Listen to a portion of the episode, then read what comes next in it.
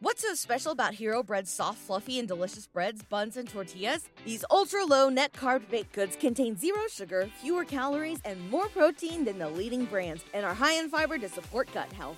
Shop now at hero.co. This show is brought to you by The Makery, the podcast network for makers.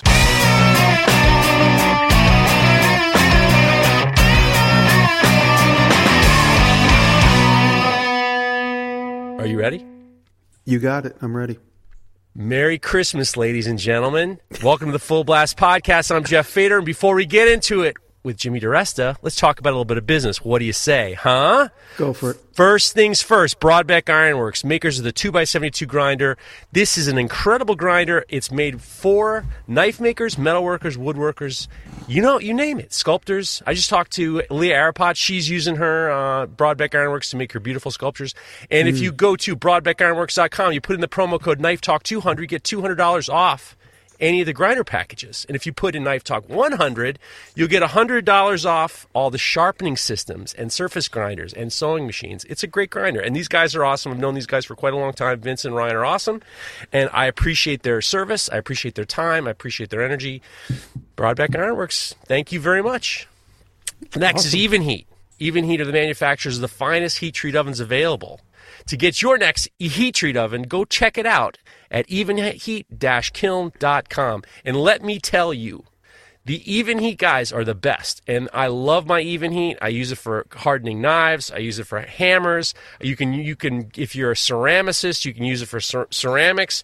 I They- have that. You do, that's what you do, Jimmy? I have a ceramic and I have two knife treating ovens from them. They're great guys. Spence and the gang, it's a small family in uh, Michigan. They are awesome. And if you have any questions, everybody who answers the phone knows everything about that, that piece of equipment. It's unbelievable.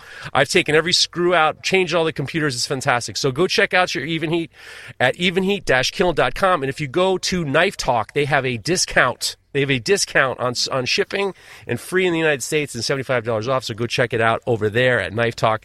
So blah blah blah. Next is Axe Wax. Axe Wax, all natural, food safe wax for your axe or your wood or your steel or your stainless or your Damascus or your carbon. It's great stuff. And if you go to axewax.us, put in promo code FullBlast10, you'll get ten percent off all of your food safe Axe Wax. Hmm. P.S. Go get yourself a sweatshirt. The sweatshirts are real nice too. And if you are in the UK, go to UK Knife Supplies. He's taking Full Blast 10. If you're in the EU, Keith Colby over at knifematerial.at. He's taking Full Blast 10. If you're in Australia, Gamico's taking Full Blast 10. And if you're in Australia as well, NordicEdge.com.au is taking Full Blast 10. And next year, we're going to be doing something special with NordicEdge.com. I appreciate you, Sausage Man Forge, for hooking me up we're with you. So go get yourself some of that axe wax and stop playing around. It's why why play around? That's what I say. Next is Maritime Knife Supply. MaritimeKnifeSupply.ca. They are have all your knife making needs: belts, abrasive steels, kilns, forges, presses, heat treating ovens, Were anvils. they, were they at Maker Camp? the, uh, Lawrence Lamp, Lawrence Lake was at Maker Camp. He sure Okay. was. I met him. He's a he's a great guy, and he has everything you're going to need. Even if you're not in Canada, and you say to yourself, "Well, why would I? I'm in Tennessee. What would I need it from Canada for?" It's just as fast, if not faster, than anywhere else in the United States. So go get yourself some of that maritime knife supply. Hmm. And anytime I mention what he doesn't have, he'll send me a message saying, "I have that broaches and if, if, uh, you know like uh, Rockwell chisels, all that stuff." So go get yourself some of that, and get yourself, guys, if you're a knife maker, go get yourself Dr. Larrin Thomas's must-have book, Knife Engineering. Okay. Thank you, Maritime Knife Supply. Oh, by the way, get ten. You get if you get a pack of ten belts, you're gonna get. We're gonna get ten percent off. So go get yourself some of that. Go get yourself. Go get yourself some of that Maritime Knife Supply, huh? Uh huh. Uh huh. All right. Next is. Oh boy. Tro- uh, we're almost there. We're almost there, my man. We're almost there, Jim. Trojan Horse Forge, guys. They are the makers of the best knife finishing vise on the market, the stable rail knife finishing vise. If you're hand sanding, if you're working on handles, whatever it takes, whatever you got, these guys are making a great fin- hand knife finishing vise and made in the heart of Texas. And if you go to Trojan, TrojanHorseForge.com. Put in the promo code Full Blast, you're gonna get free shipping in the United States. And they have payment options. They have stuff available every so often. They sell out, and then, then they get. You got to find out what they're what they got, but it is the best uh, knife finishing vice if you're a knife maker. So Trojan Horse Forge. Arrivederci. It was great to see you. You're the man. I'm with you 100%. And last but not least, Total Boat. Oh, Total yeah. Boat are the makers of adhesives, paints, primers, polishing compounds for boaters and DIYers. They understand the needs of your projects to go smoothly. They used to make boats, or they had products for people to f- make sure that their boats don't float.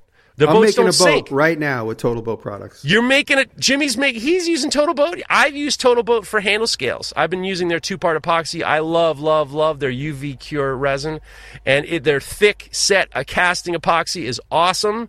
And guys like Keith Deason, Derek from Malden, Keith Johnson, Keith Mitchell, every Keith in the maker community is using that Total Boat. And if you go to Full, full Blast, if you go to totalboat.com, put in the promo code Full Blast 10, you're going to get 10% off all your Total Boat.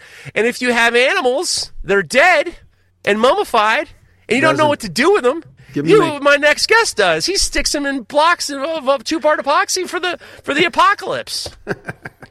Jimmy DiResta, what is going on with your dead gophers? You sticking them in the in the two-part epoxy? That's, what's up, dude? Yeah, thanks for having me back. Merry I- I- Christmas. Merry Christmas. I just saw that gopher the other day. I was up at Total Boat. They had a Christmas get together where we made a little Christmas scene using Total Boat products. And sitting there on the side was that big chunk of resin that I put that dead gopher in. I've been using that bit for the last two months. I've, uh, I've heard you talking about it. I, it's my it's my you know I like doing ad reads because it reminds me of the radio, but it also gets my my blood pumping. Yeah. And and my favorite thing has been the the total boat reads because I'm like, hey, you got some dead animals, just shove it in. Do what Jimmy does. He's sticking all the dead animals in the total boat, and people like it. So I'm glad I'm getting that reputation because I, I think that's kind of cool, you know. I, I follow a couple of these guys online where they, they collect human skulls, like ancient human skulls, nothing new. But even stuff from like the 1700s when the medical business was really starting. These guys collect all these these things and uh, oddities. And the other day, one of these guys I follow, I wish I could remember their names. I don't know any of their names, but you you know you follow one and they suggest Right. ten more, and they all know each other. It seems. Guy had a mummified cat looks like something that was found under a house, but it was in really, really good condition, and it was in a sitting position, which was bizarre. I'm like, man, that would look cool in a chunk of resin. whoa. But I, I didn't hit him up. I mean, things probably a couple thousand dollars because it was such a good, good specimen, and, and and that's the type of specimen that I probably wouldn't want to put it in epoxy. It's just so nice. You know, it goes under a glass jar. Do you have a lot of oddities? I do. You know, um, I'm recently single. I've been in a relationship for 12 years. And so all my oddities have kind of gotten put into the garage and in storage, and I'm slowly pulling them out because I want my house to be like a, like a curio cabinet full of weird, crazy shit. And I'm slowly pulling out my, my, my oddities. As a matter of fact, I told Rob, Rob Rojas, my part-time assistant, I said, Rob, uh, let's make room. Pull out my uh, Victorian era body bag. We want to put it in the house. So I'm going to pull that out of storage. I have a Victorian era body bag, which is a, a wicker casket with a lid with handles on each short end. And the specific reason for that is so that you can carry grandma down from upstairs through the house, down the stairwell with somebody at each short end. And so I'm going to bring that back and put that and hang that up in the house somewhere. Wow, you have a lot. You you Fun have stuff. You have a lot of like. There's a mac- macabre thing, macabre, macabre thing going on with you a little bit. A little bit, absolutely. I just sold my my hearse. I had a 1957 hearse. Uh, you sold it. I sold it because the price was too too hard to ignore, and Right. th- it needed a lot of work. It's like you know when you get these beautiful. It was a beautiful car, beautiful condition, but it hadn't been driven in years and years. Like it'd been sitting in storage for twenty years. I mean, I think the guy that I bought it from has owned it for twelve or thirteen years, and in that twelve or thirteen years, he never drove it. And then he bought it from a guy where it sat since 1985, and he never drove it. So every time I started it up, it sprung a new leak or something else broke although it was in perfect condition. It just needed lots of TLC, and the opportunity came to sell it, so I was able to double my money on it. Wow. And, you know, I the lo- good thing the good thing is like what we do, you could just go out and buy another wacky, crazy thing. Well, I love that. I love one of the a couple of things about that hearse I loved so much. One is the siren. The Yeah. siren was incredible. That's funny, yeah. And then the other thing was how there was this. I remember you did a video where there, when you open the back, it was it was like some sort of you could put in a coffin, but you could also put in a stretcher.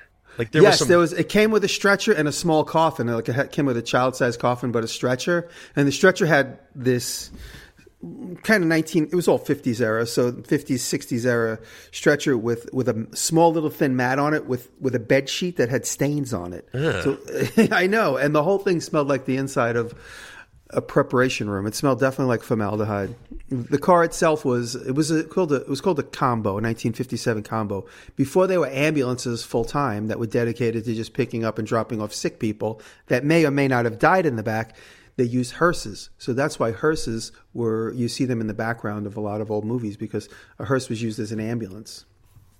I, yeah, you don't see a lot of hearses these days. At, at least the only times you see hearses are like the beginnings of a funeral, like a funeral procession. Yeah, they're much more they, like.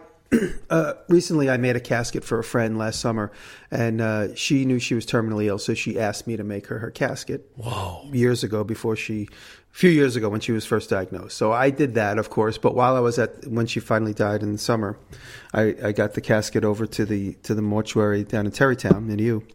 And while I was there, I watched them prepare and take out a couple of uh, clients, and they just had like a little minivan, nondescript minivan, no, you know, no ceremonial Yeah. loops on the side, no half Landau black vinyl top, just like a minivan that you would, you know, deliver car parts in. But you know, That that's that must have been a heavy thing making a coffin for a friend. It was. It definitely was. You know, when I was asked, I said right away. My impulse was to be like, "No, that's." Yeah. I, I first said, "I go, that's got to be. It can't even. It's probably not even legal." And they did some research. The family did some research and got back to me and said, "No, it's it's totally acceptable." And I was like, "Okay, I'll do it." Wow. Yeah, it was tough, but you know, it. I felt it was a blessing to be asked to do it. You know, I'm not a religious person, but the idea that I have the opportunity to do it, and this person had the opportunity to choose, I said I have to do it. It's a huge honor. It, it is, it is, and a lot of people reminded me of that when I was first thinking it through. I mean, it didn't take me long to think it through. I just And if you want to go macabre and, and a little bit more like, you know, funny, funny but not funny, when my father died, uh, we were kind of helping put together um, stuff for the funeral. And my sister and I were there, and my dad's wife, who frankly didn't like us at all, um, she was like, "Well, we, we don't. What, what should we put with him in the in the coffin and stuff like that?" And we found a small. My dad used to make model boats in his office. Like he had an office where the, you would have liked this office. It was like he had. Um, it was like a swivel chair, and one side was he was a la- he would do you know paperwork and landlord stuff, and then he'd Right. turn it around and he'd have these model boats. But the model boats were the ones that are like plank by plank with tiny nails and you know Oh, yeah. it these monstrous giant i mean like museum quality boats so it was a joke because it was like you know what kind of office is this it was like half and half That's So really we- cool though. Like the guys that can do that, like if your dad did that, that's that's such a meticulous, beautiful it's craft. It's bizarre because he was a painter. It was he was a really extraordinary painter. So it was bizarre to me that he wanted to do these models. Like that to me I could never comprehend. Like he wanted to make something that somebody else kind of designed and they, he would go he would travel the world and then he would get these models from like Italy and he'd pay hundreds and hundreds of dollars for these But these, I'm more- assuming these are models where you, as the, for instance, I make, I made a canoe. Now I'm making a rowboat, and when I say, "Oh yeah, I got the plans or the kit from Bear Mountain Boats," people are like, "Oh, it's a kit." I'm like, "Well, that's just a misnomer because it's a roll of paper that shows you how to make it, and then you got to go and mill all the wood yourself. Or if you do buy the wood from them, it's just milled wood. It's not." Like connect A to B, like a plastic model kit. Well, so I imagine your dad's boat kits were the same thing. It was it was wooden strips and then he would have to nail in every strip and So I'm saying they got you started, but They were there's lots of craft that had to go. Oh, it was insane! It was insane. But so when we were kind of getting himself to getting, you know, getting stuff together, I said, well, you know, we should have his, you know, we should have one of his little hammers that he uses those little nails. So we they stuck that in his, you know, shirt pocket, and then I said he's a, you know, he's a painter, so I have, I have to have a paintbrush in there. Yeah. And then my sister had done a painting of um, their dog. And my stepmother, former stepmother, said, "Well, we should put this painting in to remind him of the dog." And I was like, I said to my sister afterwards, like, wasn't that a nice thing to do? And she goes, No, it wasn't a nice thing to do. And I said, What do you mean it wasn't a nice thing to do? She's like, That's like throwing it in the garbage can. She didn't want to see it anymore. She didn't want to see that painting anymore. it was like throwing it in the garbage can. And I, I laughed so hard. I thought, We're never going to see it. She threw it in the garbage can. Oh, That's funny. I, I think that's funny.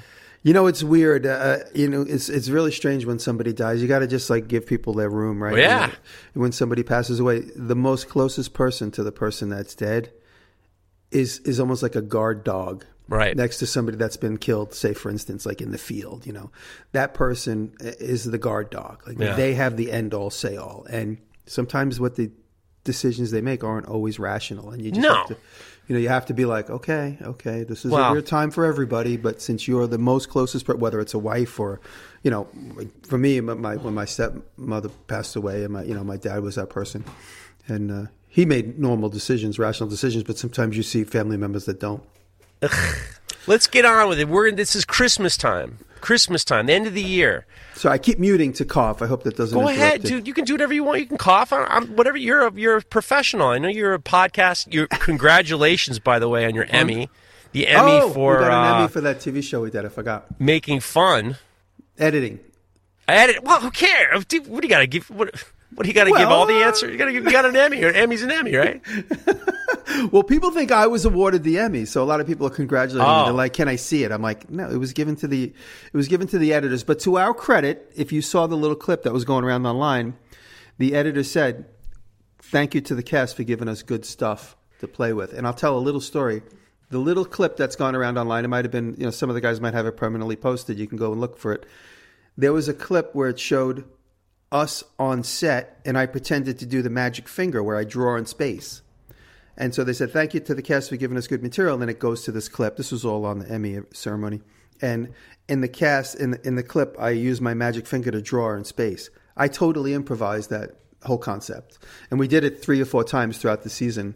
So I improvised it, and it was, to my credit, I'm just patting myself on the Go back ahead. here. I don't know if you can't hear it. But uh, it was fun. I just improvised it in space. And the editors and the post production team drew all the lines in my fingers. And they did a beautiful job. They took what I came up with. They could have just trashed that whole clip and not even used it. The scene still would have worked. But, you know, I just improvised it and they used it. And me and Derek had a little interaction with Derek goes, let me try. I'm like, it doesn't work on you. He goes, no, no, no, let me try it. And I handed it to him and they did this post production where like the light on my fingertip, like ET, I gave it to Derek and it just burnt out like a candle. Somebody blew the candle oh, out. Oh, It it's was- funny. It was so funny. That's in the series if you watch. Making Fun was a great show because Thank I, you. I, I think that editing was so crucial because from what Oh, I yeah. talking to you and talking to Derek from Alden, if you haven't watched uh, Making Fun, it's on Netflix season one.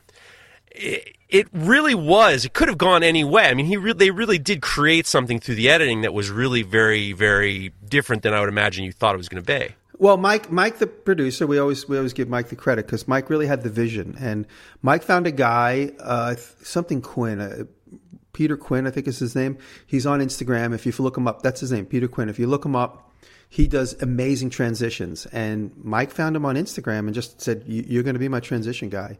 And Mike went through his Instagram and picked like seven or eight things, and like we re re we recreated these transitions that Peter came up with, and we gave them. quote- Mike set it all up. You know, green screen. He's like, okay, I want you guys to all lay down like you're being pulled out of a drawer, like utensils in a drawer. Like, Yeah. Mike imagined all these scenarios, and we went through them. Like, if we had a shoot day and then we had to wait for something to dry, Mike's like, all right, l- let's do some let's do some transitions, and then he would pull us outside, and he's like, okay, in this transition, your head's going to explode like a balloon. So just react like a balloon just popped. And there was a funny one where I stepped over the building. Like I, Oh, we yeah, do- yeah. We shoot where there's no building, and then we shoot where there is, where I'm stepping over, and it looks like I'm walking from behind the building. It's all done in camera, pretty much. It's pretty crazy. But I couldn't lift my little leg high enough to go over the vision of the building. Mike just kept going, "You got to go get lift lifted like a little higher," because I'm like a robot. I always joke I'm like the Tin Man from from the Wizard of Oz because I need my my joints are all rusty, especially now at my age. So Did was you just funny. did you enjoy doing that show? I did. You know, like we were all a bit curmudgeony like, because it's just it's like do that again, do this, and, and you know, and, and you're with like a super woke crowd of people, all mostly from LA, and every morning we got to get swabbed for COVID, and and it, it just seemed kind of more ceremonious than actual really making sure we were all and like we're. I never did it. They have to ch- like I'd literally walk out of my house, walk right past the COVID tent. And they'd be like, "Jimmy, Jimmy, Jimmy, come in." I'm like, "Yeah, I'll be right back." And I'd go to set, and then we do the morning meeting, and the girls would walk up and swab my nose while, while we were talking. I always ignored them, but uh, that that stuff was a little annoying. But you know what? Yeah. That's part of life. I mean, we had a wonderful opportunity that is so rare in this world that we're in, this entertainment world. So we we all really cherished that that summer. It was a great great summer. See, I, I would. I was my my real question was because it was at your farm, and because you had all these people on your property, and it hmm? was such a. I mean, I did one thing for one day, and by the end of the day, I was just like, "You've got to get me out of here. This doesn't Yeah. interest me at all." I would imagine that being. I wonder if it was if it was not at your place, if you'd enjoy it more. Well, I did. I did making it. I did three seasons of making it on NBC, and each one of those seasons was about a month long, pretty intense every day, like seven a.m. to like seven p.m. every day, and that was a lot of fun for me too because I was on the Universal set. And anytime in between, I just hop on a golf cart and go get lost, and like Right. I'd be on, I'd be on the set of, I was on the set of Psycho, the original Psycho house. Wow. I was on the set of some airplane crash movie, and, and like part of the so part of these displays are still being viewed by people that drive through on the uh, on the tour. So the airplane crash set, even though I was there when it was closed, was still smoking. Like they have like these things that hiss, like as if the cra- plane just finished crashing. You know, so it's pretty intense. It's really intense being like having the opportunity to see the inside of some of this stuff. You know, walking on the set of like John Wayne movies that haven't been shot, but because it's in L.A. and the air and the weather is so good, everything's still preserved. Like it, you know, even though it was made in the '50s, it still looks like it was made, you know, recently. Do you like L.A.? No, not at all. I heard I heard somebody quote the difference between New York and L.A. is New York is hell. New York is a gr- a, a, a hell that you want to be at, and L.A. is a heaven you no one wants to go to. Well, it's it's it's exactly the old quote. It's like when a New Yorker says "fuck you," they're basically saying "Hi, how are you? I like you." Right. And when an LA person says "Oh, hi, how are you?" they're basically saying "Fuck you, I can't stand you." Well, that's my kid just got into college, and that's where she's going to be going. So, Yeah. it's uh, I have to I have to I have to prepare myself as a as a staunch New Yorker to deal with uh, Cal- a California child. You're you're a straight up New Yorker. I know you went to school all through your life in New York, and you grew up in New York, and you you know your friends and you you socialize in New York, and so did I. And I think true New Yorkers are just no bullshit. Like here's a, here's an example. A guy walked in my shop last night, and he just goes. I just came here to. He just walked in the door. He goes, "I just came here to see what you do." I instantly got into a conversation with him. I didn't be like, "Who sent you?" Yeah. Wh- who told? I just said, "You know what? I'll find that out as we talk. I'll watch his hands. If he has a knife in his hands, I'll hit him with a hammer." I just, you know, it's like we just went right into it. But if you walked onto somebody's place in LA, like, "What are you doing here? Yeah. Who are you? And who sent you?" Like you needed all this information up front. Like we'll find that out as we get through this conversation. And if I don't like him, I'll just say, you know what, dude, I got to take a phone call. You have to leave. I'll make up some bullshit excuse to get rid of him. But in LA, like you talk to somebody and they're just like, oh, oh, that's is it? Did that happen, or are you being sarcastic? I'm like, no, I'm being fucking sarcastic. you fucking idiot. Oh, oh, okay, I get it. Okay, oh, that's funny. That's funny. I'm like, forget it. so, do you think you'll do a second season? I don't know. Honestly, uh, one of our fans, Chad from Mancrafting. I know put- Chad from put- Mancrafting. Chad made this signature thing last night to sign. You know, it, uh, like Derek called me. He's like, "Dude, who made this?" I go, "I don't even know." I said, "Chad just reposted it." But so I texted Chad. I said, "Chad, who made this?" He goes, "I did." And I said, "All right. Well, thank you very much. It's an honor that you would." Put forth that effort, but it's not going to mean anything. These guys don't. You think Netflix gives a shit? If they gave a shit, they would do season two already. I was, I was, all I, you know, You're not even gonna I saw that. I saw. this. Chad is the best. I know Chad. Chad is a Chad's a great dude. I make fun of Chad, um, but I love Chad is a good dude. I like Chad very much. KLS. They're like a giant, breathing, fucking industrialized robot with no conscience. They don't give a fuck about what we've done.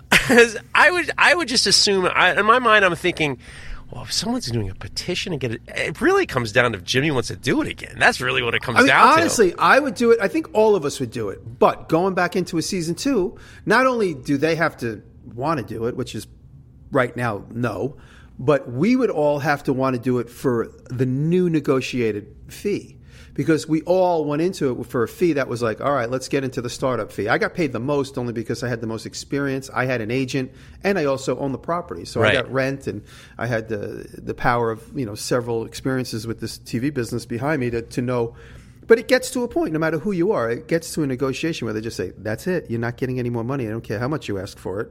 If you want to do it for more money and you don't want to do it, then we won't do it." You know, that, that's how every negotiation goes. You know, But people- I mean, the, the So- reviews were good. The show was fun. You had a great. You had. I mean, you had a really great. I mean, the like I said, the reviews are great. People like the show. I would think, and if you get an Emmy, I would think that Netflix would be like, all right, well, let's do another season. It, it might happen, but right now, no one's calling us to say block Right. out some time. You know that Right. that would be the big indicator. It's like, what are you doing next year from April to July? You know, no one said that. And when we start getting those type of questions, that's when it's like, okay, let's go into a negotiation. But um, I'll tell you what, a lot of people say the show is so much fun. Why didn't it get through? And then the reason Why didn't it get why, what? Why, Why didn't didn't it it, why didn't get season two?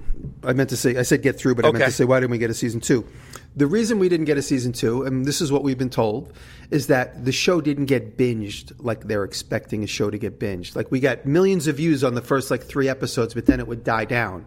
And this was all, by the way, done weeks after the show debuted. So all that analytics is done by a computer within a month and a half of the show's airing. And if we got the same amount of views from, episode one as we got all the way through to episode eight, no doubt about it, we'd have a we'd have a season two.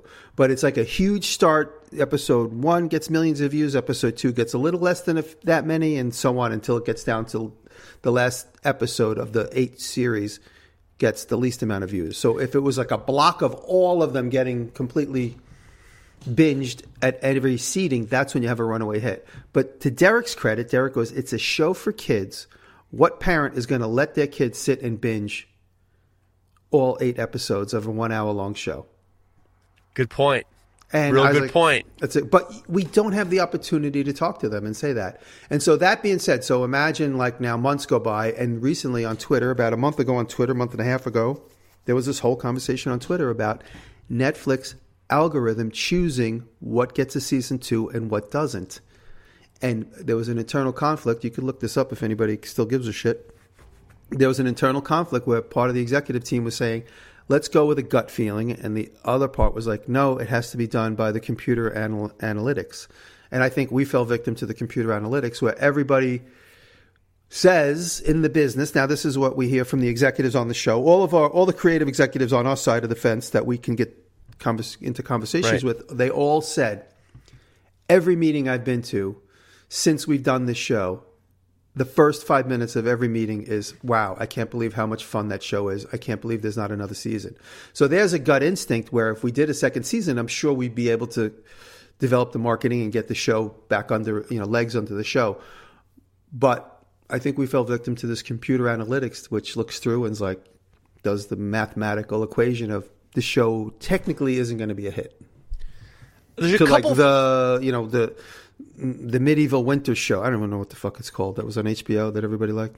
Medieval winter show. That's all I keep remembering. It's called uh, is it? Is it? Knife is of it- Thrones. Knife, Game of I Thrones. don't. I don't. Game you know, of Thrones. I should Like- Game of Thrones. I Yeah. should have known that because I'm a knife guy, but I could care less.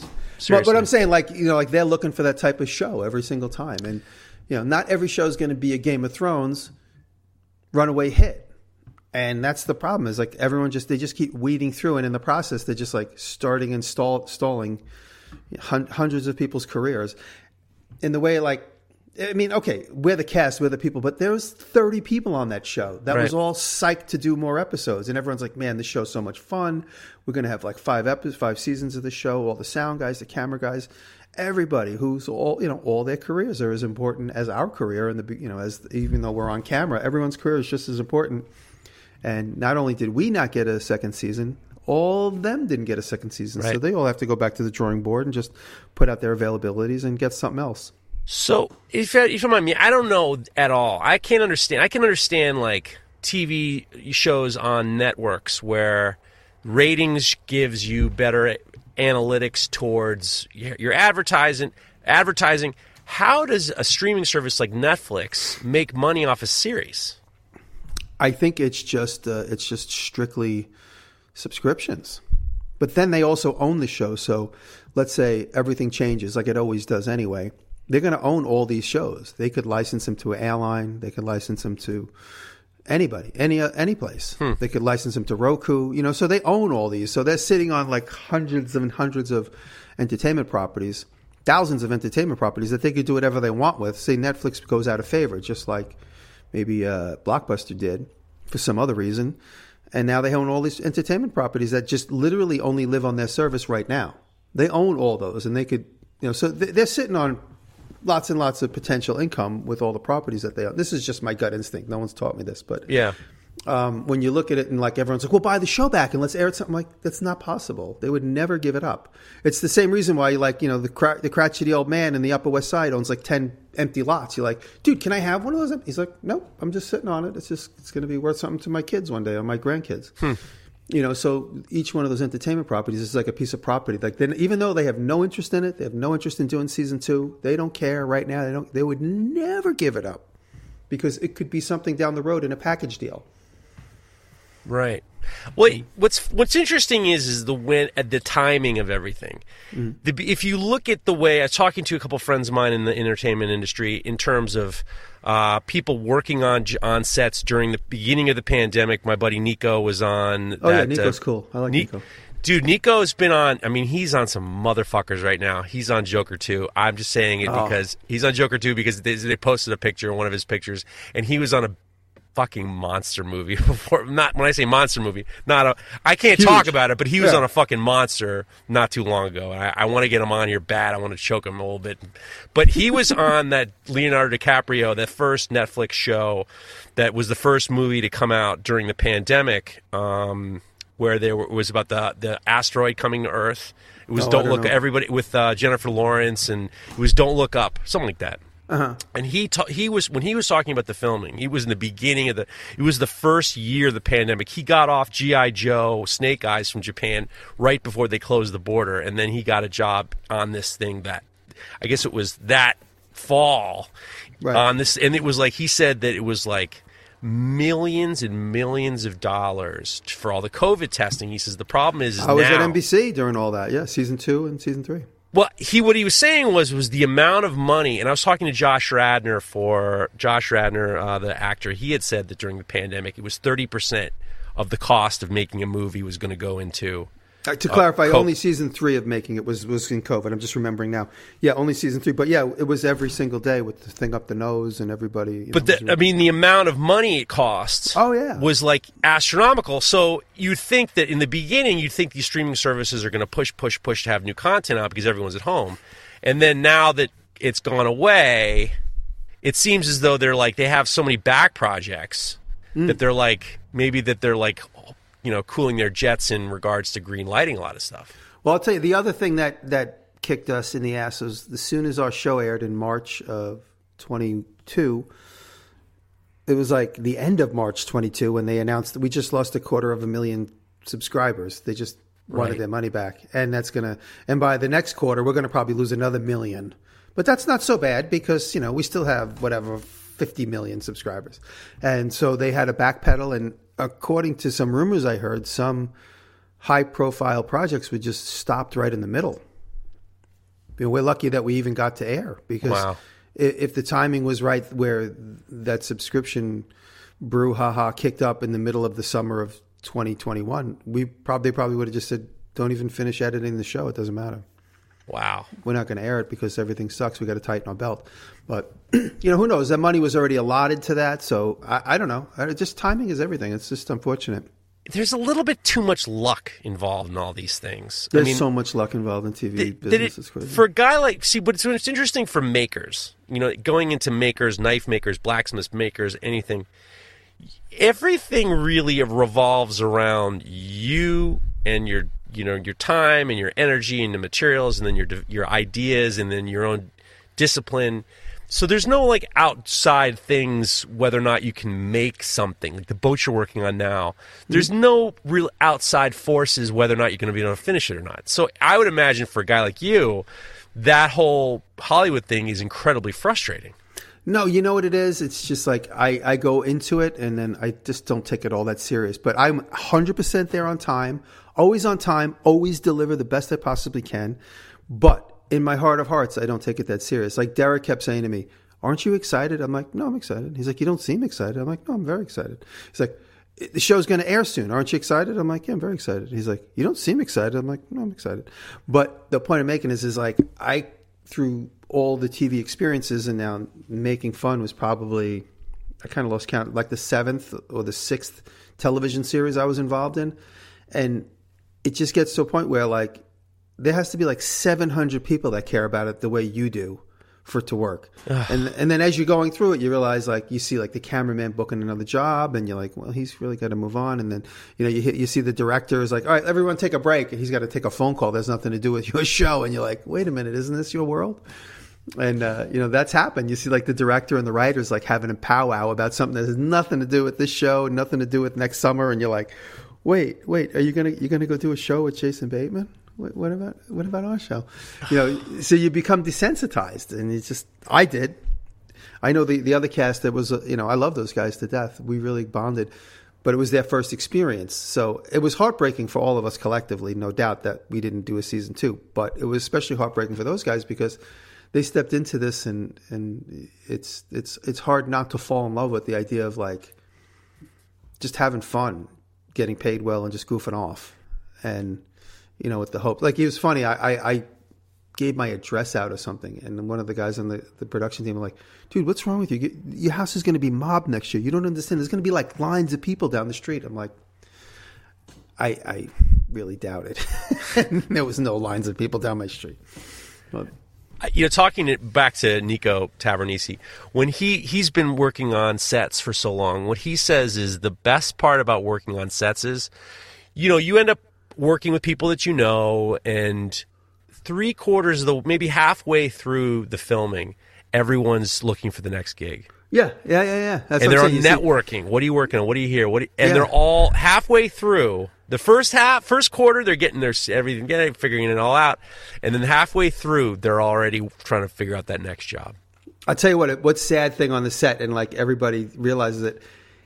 You work intense, intense, intense, intense, intense, right up to the very last minute, and then once you get your martini, the last shot of the season, that's it. All right, everybody. Everyone just walks away. There might be a wrap party, which there was for us because we all we had like a good you know production team Right. that wanted to have a wrap party, and we had a really nice wrap party. It was really really beautiful night. And uh, then whatever, ten months later, we had a kind of like a little like an impromptu get together for the airing, and but that doesn't always happen. That almost never happens. Like so, it just that's the end of it. Like I never went to a wrap party for making fun. Uh, sorry for making it the NBC show. Like the last day is the last day, and literally like as soon as like the last cut's done in the workshop, there are ten guys there to take the whole set apart. Like it's not like we got the last shot, they snap the board, that's it, and within ten minutes they're taking the set apart. That's been set up for like three months for this event. It's the craziest thing. It has to be. I would imagine it has to be because you know you hear these things. You talk. You, you know you see these actors. They're working together and they're having such a great time. And then you ask them a little later if they're like hang out afterwards. And like I haven't seen that person again at Since all. the- that- yeah, I haven't seen that. I don't hang. I don't know this person at all. I don't even remember who who it, who it is.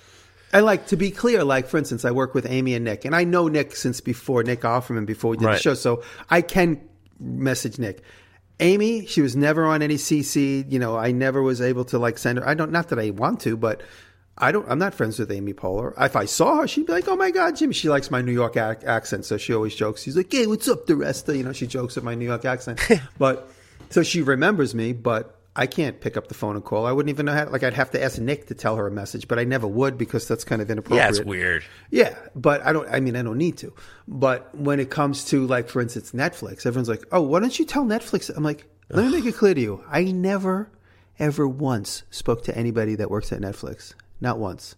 Still, never spoke to anybody at Netflix. They don't want to talk to the crazy talent. No. they don't, they don't want to know anything about you unless you're like a Nick Offerman or, Right. I mean, I can't think of a better example, like Burt Reynolds or somebody that has a huge presence. career right? that that would be, they would be honored to meet you because they're meeting a celebrity but i'm just a like a youtuber that got lucky they don't want to they don't want to meet me they don't want to meet me and go oh remember that time in a conversation i told you about the show where there was the guys that make knives you're making a knife show now you guys should oh, you know they don't want that conversation to happen you know you what I mean? They don't. They don't. They just don't have meetings with you because they don't want somebody to misspoke and somebody to misspeak and somebody to think that they're owed money or somebody they're owed some credit. So they don't speak to anybody about anything. And I've never had a conversation with anybody. If I have a concept for Netflix, I talk to the production company that I'm most closely related to at the moment, which changes all the time. And I'll say to those guys, "Hey, this is an idea. If you think it has legs, run with it." But I don't. I don't do that really because it's just so. It's such a. I'd rather spend that energy doing the next YouTube video for my channel, where I'm satisfying a client's needs, like Carolina Shoes, a TotalBoat. You know, satisfying their needs because that's that's for me. That's the relationship right now. That's the most important. Speaking of ideas, I was listening to your latest episode of Making It, the Making It podcast. There's a couple things I really loved about it. Oh. One was, I mean, I love your podcast, but one of the things I loved about it was I love that conversation you guys had about um, the times you've gotten fired. I thought Oh, that yeah, was. yeah. I thought. I thought. I tell you what. I thought that that was extraordinarily. Not a missed opportunity, but like it was like I kind of was hoping there were going to be more stories about Right. You know these moments in your life where you, you and you even said it um, talking about a fork in the road. Yeah. and how you had you had you'd gone to this job that this guy wasn't very nice to you. He docked you for whatever reason Okay. and then So I was you, always one minute late. you were and then and then you said well fine well, I quit. And he says you can't quit. We have too much work to do. And he's like that's it. I quit. I quit. And it was this it was this fork in the road moment. And I thought that, was really amazing. The other thing was um what was I was just about this, that that part was amazing but the other part was you were talking about your idea dumps and that's Oh, yeah. when when you were talking about just now in terms of TV shows Yes. the idea dump the idea that you're constantly writing down these ideas that you have Yeah. are you just so full of ideas that you're afraid you're going to forget what you think of? Yes, hundred percent. Like I told in that in that instance, I remember telling the story where. It, now I don't. You haven't really been to my shop, have you? I've been to your shop. I've been to your shop uh, when John and Cliff was there, and then Oh, now okay. Alex Pohl was there. I Oh, came right. up and so when I've been you your walk shop from my barn times. to my house, Yeah, yeah, yeah. yeah I literally I'm locking the barn. It's like a 300 foot walk, and I'm like I'm locking the barn. I'm like, oh yeah, that's a that's a fucking good idea. You know, as I'm locking the door, whatever the idea was, I'm like, I'll write it down when I get to the house. I get to the house, I start petting the cat. I put on a coffee, and I go, what was that idea? I Had it like four minutes before. I can't remember. Still can't remember that idea. So that happens to me all the time. So I like write on my palm, and I'm holding right here. You, you hear that? yeah. That's yeah. a pile of index cards. That's about that's about sixty index cards, and each one of them has a different idea on it. And half of them I already made because these were hanging on the wall on the back of my my roll down door at the other shop down the block on magnets. So I took them all down because like I go through cycles where I have an idea board or, or a notebook, and the idea board on the back of my magnetized door was was in style for a minute. Now it's not in style. So I collected all those cards put them in a rubber band. They're sitting on my desk right now. I'm going to go through them, put them on refreshed index cards, put aside the ones that I've already made. But I don't throw them away because I might look at an idea, even though I already made it, I might look at that idea and now it's 10, 12 months later, I might look at it and have a different thought just Yeah. by seeing the word. And that different thought could trigger something that could be an accompanying video to something that I've already done or an improvement on something that I've already done. So I feel bad. Even like I'll, you'll find in my life lists that I've written and that I've crossed things out, and I still keep the list even though it's crossed out because there's something about it that has like some some energy that I don't want to get rid of just yet. It almost feels like the the ideas coming up with ideas. There's like a meditative quality to it. Yeah, Because Well, for know, me- go, I was going to say, go ahead. You, you tell me. I was just going to say, one. for me, the best ideas or thoughts I've had is when I got my dogs. Is I walk them in the morning. Yes. Because I'm a number one, they're going to go crazy if I don't. But it's it's I have the I've had the the past seven years I've been walking my crazy dogs. I do two miles in the morning and two miles at night. Right. I and then sometimes my wife comes with me at night, which is okay. But in the morning, nobody comes with me, and I have I plan out my day at the shop. I plan out new ideas. I'm constantly, but it's not like I'm, I have to think of something. I just start to like. It's almost like I said. It's very meditative. easy. Yeah, when your mind is free and easy. I think for me, the way I get a lot of ideas is I take a lot in. Like I'll get catalogs and, and I'll just flip through them, I'll thumb through them, and they'll throw them away. But whatever I looked at goes in the brain, goes into the goes into the visual library. That it's like a it's like a collage. Like I love when I see somebody who's good at collage when they Yeah. cut magazine apart and like put Yeah. a different set of eyes underneath like a dog or whatever that's fun to me because that's kind of how I imagine what's going on inside my brain when it comes to Like I see a, you know, uh, recently I saw a trailer that like goes down to ground level so you could roll something onto it. Then you, you hit the hydraulics and it lifts up, you know, a lift up jack. Like that idea combined with like a vice and like these like different collages. So I'm making these collages of all these different ideas. And that's how I'll either come up with a brand new invention, which might be something potentially I want to market, or just more more often than not, I just want to make a cool video that has like a cool tool hack or just a cool thing. Like I remember I was in Canada at an event with my friend, and we were all on the lake, and this guy rode up on this boat. I'm like, that is the sexiest fucking rowboat I've ever seen. Like I fell in love with this object, and they're like, oh, that's our boat. That's our boat. We can send you a set of plans, and that's the boat I'm making right now. I fell in love with this boat.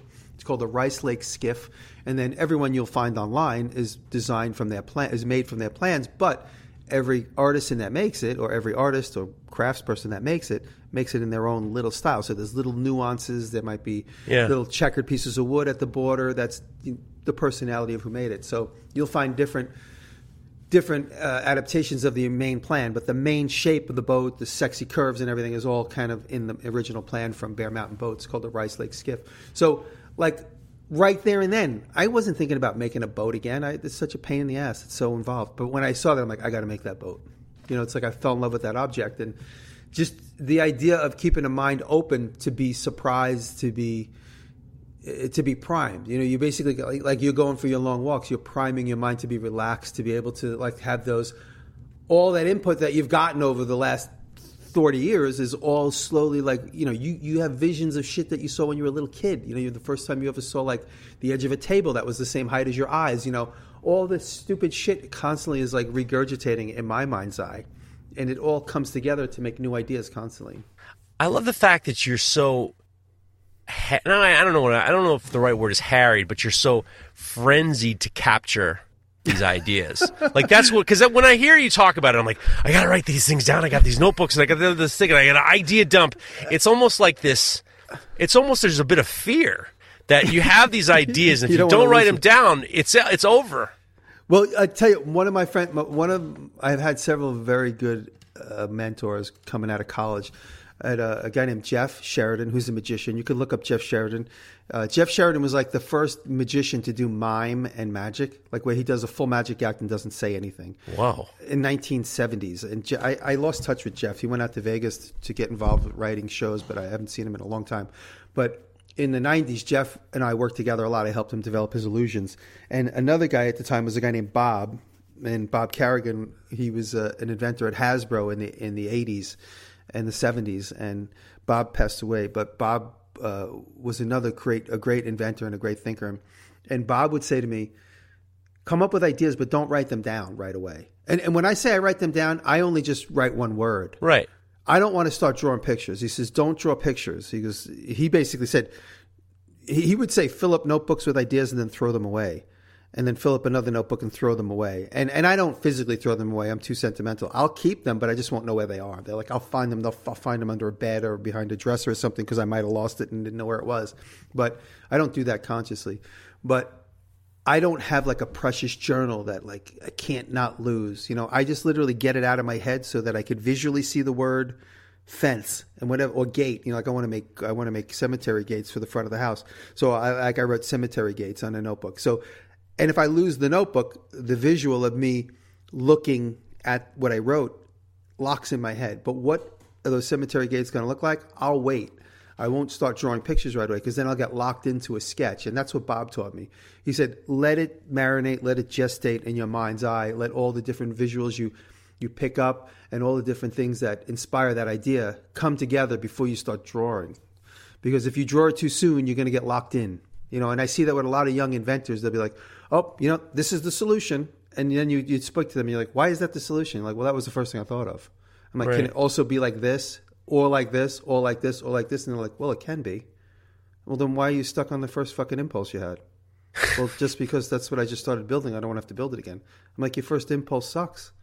Your fifth impulse is really the right way to do it. At least that's what it feels like right now, and that might change down the road. You know, so it's just you got to keep your mind open.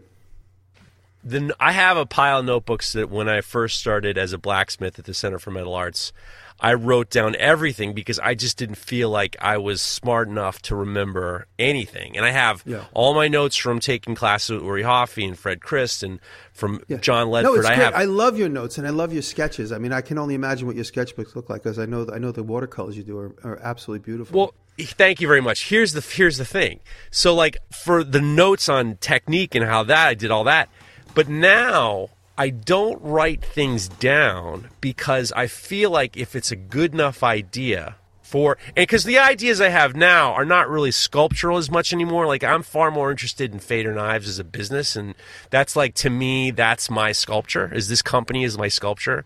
So when I come up with, and I'm I'm doing a new kind of color schemes and knife profiles for uh, next year and stuff like that. Part of me feels as though if I have to write everything down, it's not good enough.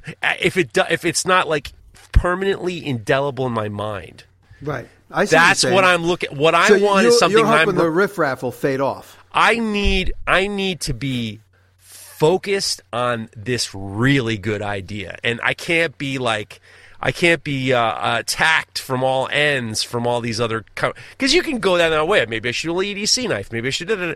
If I don't have the like the idea that I'm really focusing on now. I feel like I'm gonna. I'm writing down all these notes, and I'm just like I'm not focused on this one thing, and that's what's keeping me afloat. Well, I'll tell you what. You know, sometimes I, I like I said, I most often write down just a word. I don't always sketch a picture. When I really start really thinking about it, and like I have like a brainstorm where my brain starts to create like a 3D model, and I'm like, oh, I got to get that down, and then I draw it, and I'm like, okay, that's cool. But now that I've drawn it, I'm having a better visual. I have a better solution to that connection, that joint, that flap, that fold, that you know whatever it might be. But that's it's important for me to just like get anything down. And like like I said, I might think of like knife sheath, and I'll just write sheath leather metal, and I'll like write those three words down together, and then I'll let that gestate. And if it's one of those ideas that fades off, I'll find it in a year from now on the back of an envelope, and I'll be like, oh yeah, oh you know now is the time for that idea. Or now that just gets re- that seed gets replanted. You know, the seed is kind of like a bulb, and now the season for it to sprout has come. You know, I What- like making all these What- metaphors. I like your metaphors. I'm down with the metaphor. Listen, I listen. Paint me a picture, Jimmy DiResta. the, here's the question I have: of from the beginning a idea to finally having it finished and looking at it, what is your favorite part of the project?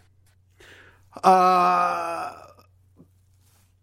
I guess I guess probably finishing it. Really? Yeah, because for me it's really important, and I forget where I said this yesterday. Oh, somebody gave me a. So I did a cameo for somebody, and, and it was I usually get cameos from mothers or wives. Like tell my son this or tell my husband this, and give him some encouragement. And I said to this one guy, I said, it's really important to finish anything, even if you lose your mojo for the project. You want to finish it so that you could at least practice the idea of finishing something. So it's important to finish something because Yes. if you if you're in a shop that has like 10 half finished projects, you just start going, I'm a loser. I can't finish anything. I can't even why the fuck should I even start? I'm a fucking loser because I've lived with that type of personality where like, oh, I can't I, I can't finish anything. I'm a loser. I know you think I'm a loser because I never finish anything. And I don't think that, but I've had that experience about myself where I'm like, I'm a loser. Why did I start this? Why did I buy seven trucks I can't finish? You know, it's like these are all the questions I ask myself. But the idea of starting something and finishing it through to the very end is the most fulfilling thing because you just go, look, I look, I, I can be hired to finish something. You know, like there's so many things that go along with it. It's like, if all else fails, I can certainly use this as a portfolio piece. Say, look, I started this truck, I finished it, I sanded it, I painted it, I patched all the holes in it, and it looks fairly good. You know, I started this knife out of a file, and and, and I fucking finished it. And I even made a leather sheath for it, even though I kind of lost my mojo halfway through the grind. You know, it's it's important to finish it so you can look back and say, I'm capable of finishing stuff.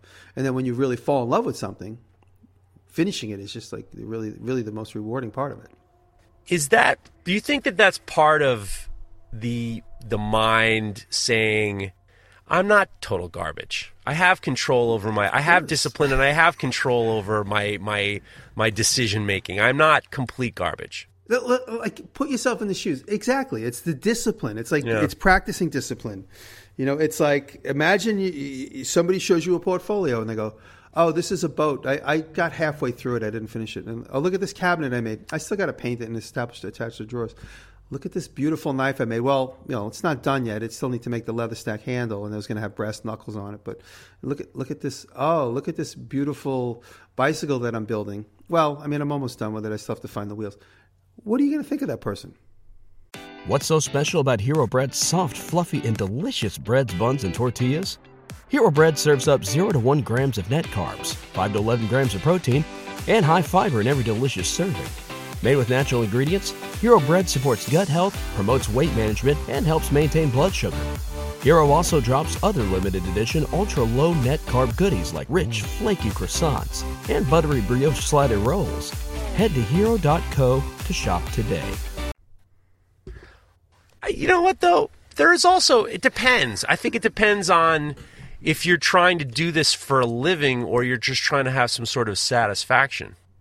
You know, maybe Well, I- seeing I- these I'm partially Thinking, I'm thinking in terms of like the complete artist, right. whatever that career might be. Whether it's like you sell things, or you sell images, or you sell, you, you know, whether you sell plans, or whether you sell hope. Whatever it is, as the complete artist, it's nice to see projects thought through. here's here's my goal in the future. This is something I've talked about in the in the past, uh, and this is what I want down the line. My, my kids going off to college. My wife and I are the ne- our next project will be moving. Out of, we're not going to move the from the area because we just have too much going on in my businesses, you know, right, right here and stuff like that. But I want to we want to get a different ha- place, and I, I think about the perfect studio. Mm-hmm. And I constantly think to me myself what I want to do in the future. One of the things I just turned 49. I'm grateful for the fact that I'm not making railings anymore because I don't have to lift anything heavy. Everything, you know, knife making is like I'm not lifting anything over 25 Right. pounds. It's the You're best. rolling around in your office seat. That's it. It's the best. I, I like that. so I always I always said that what I want to do in my when I as I grow older is I need to be a better painter. I want to paint big paintings. Right. And I want to have uh, I see I envision a, a very big room with lots of paintings on the wall that I'm working at at the time all the time and being able to work on multiple things at the same time. I used to make these giant lures and I would work on Oh, yeah. five at the five or 10 at the same 20 at the same time. You had, when's the last time you made a lure, by the way? Uh, I made a lure last year. Okay. Chris Cash gave me some fucking fritz about something. He's, I don't know why you're making knives all the time. Why don't you make a fucking lure? And I made a lure and I sent it to my sister for her birthday.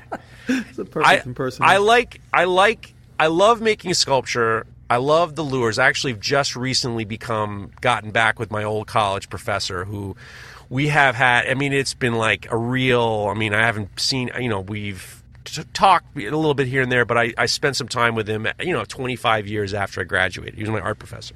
Yeah. And it's this really amazing, you know, moment of like full circle. And I'm actually going to send him a knife for Christmas. And he's just like, so, you know, it's, it's really kind of really cool seeing what's going on. But in my mind, I picture, I know that I picture a wall or like four walls with giant paintings, and I haven't finished any of them, and I'm happy having if not finished any of them. Like I want to be, I want to constantly be working on all of them all the time, and I, you almost don't want them to be done. And I think it's for me. I think certain things, for me, is about the journey.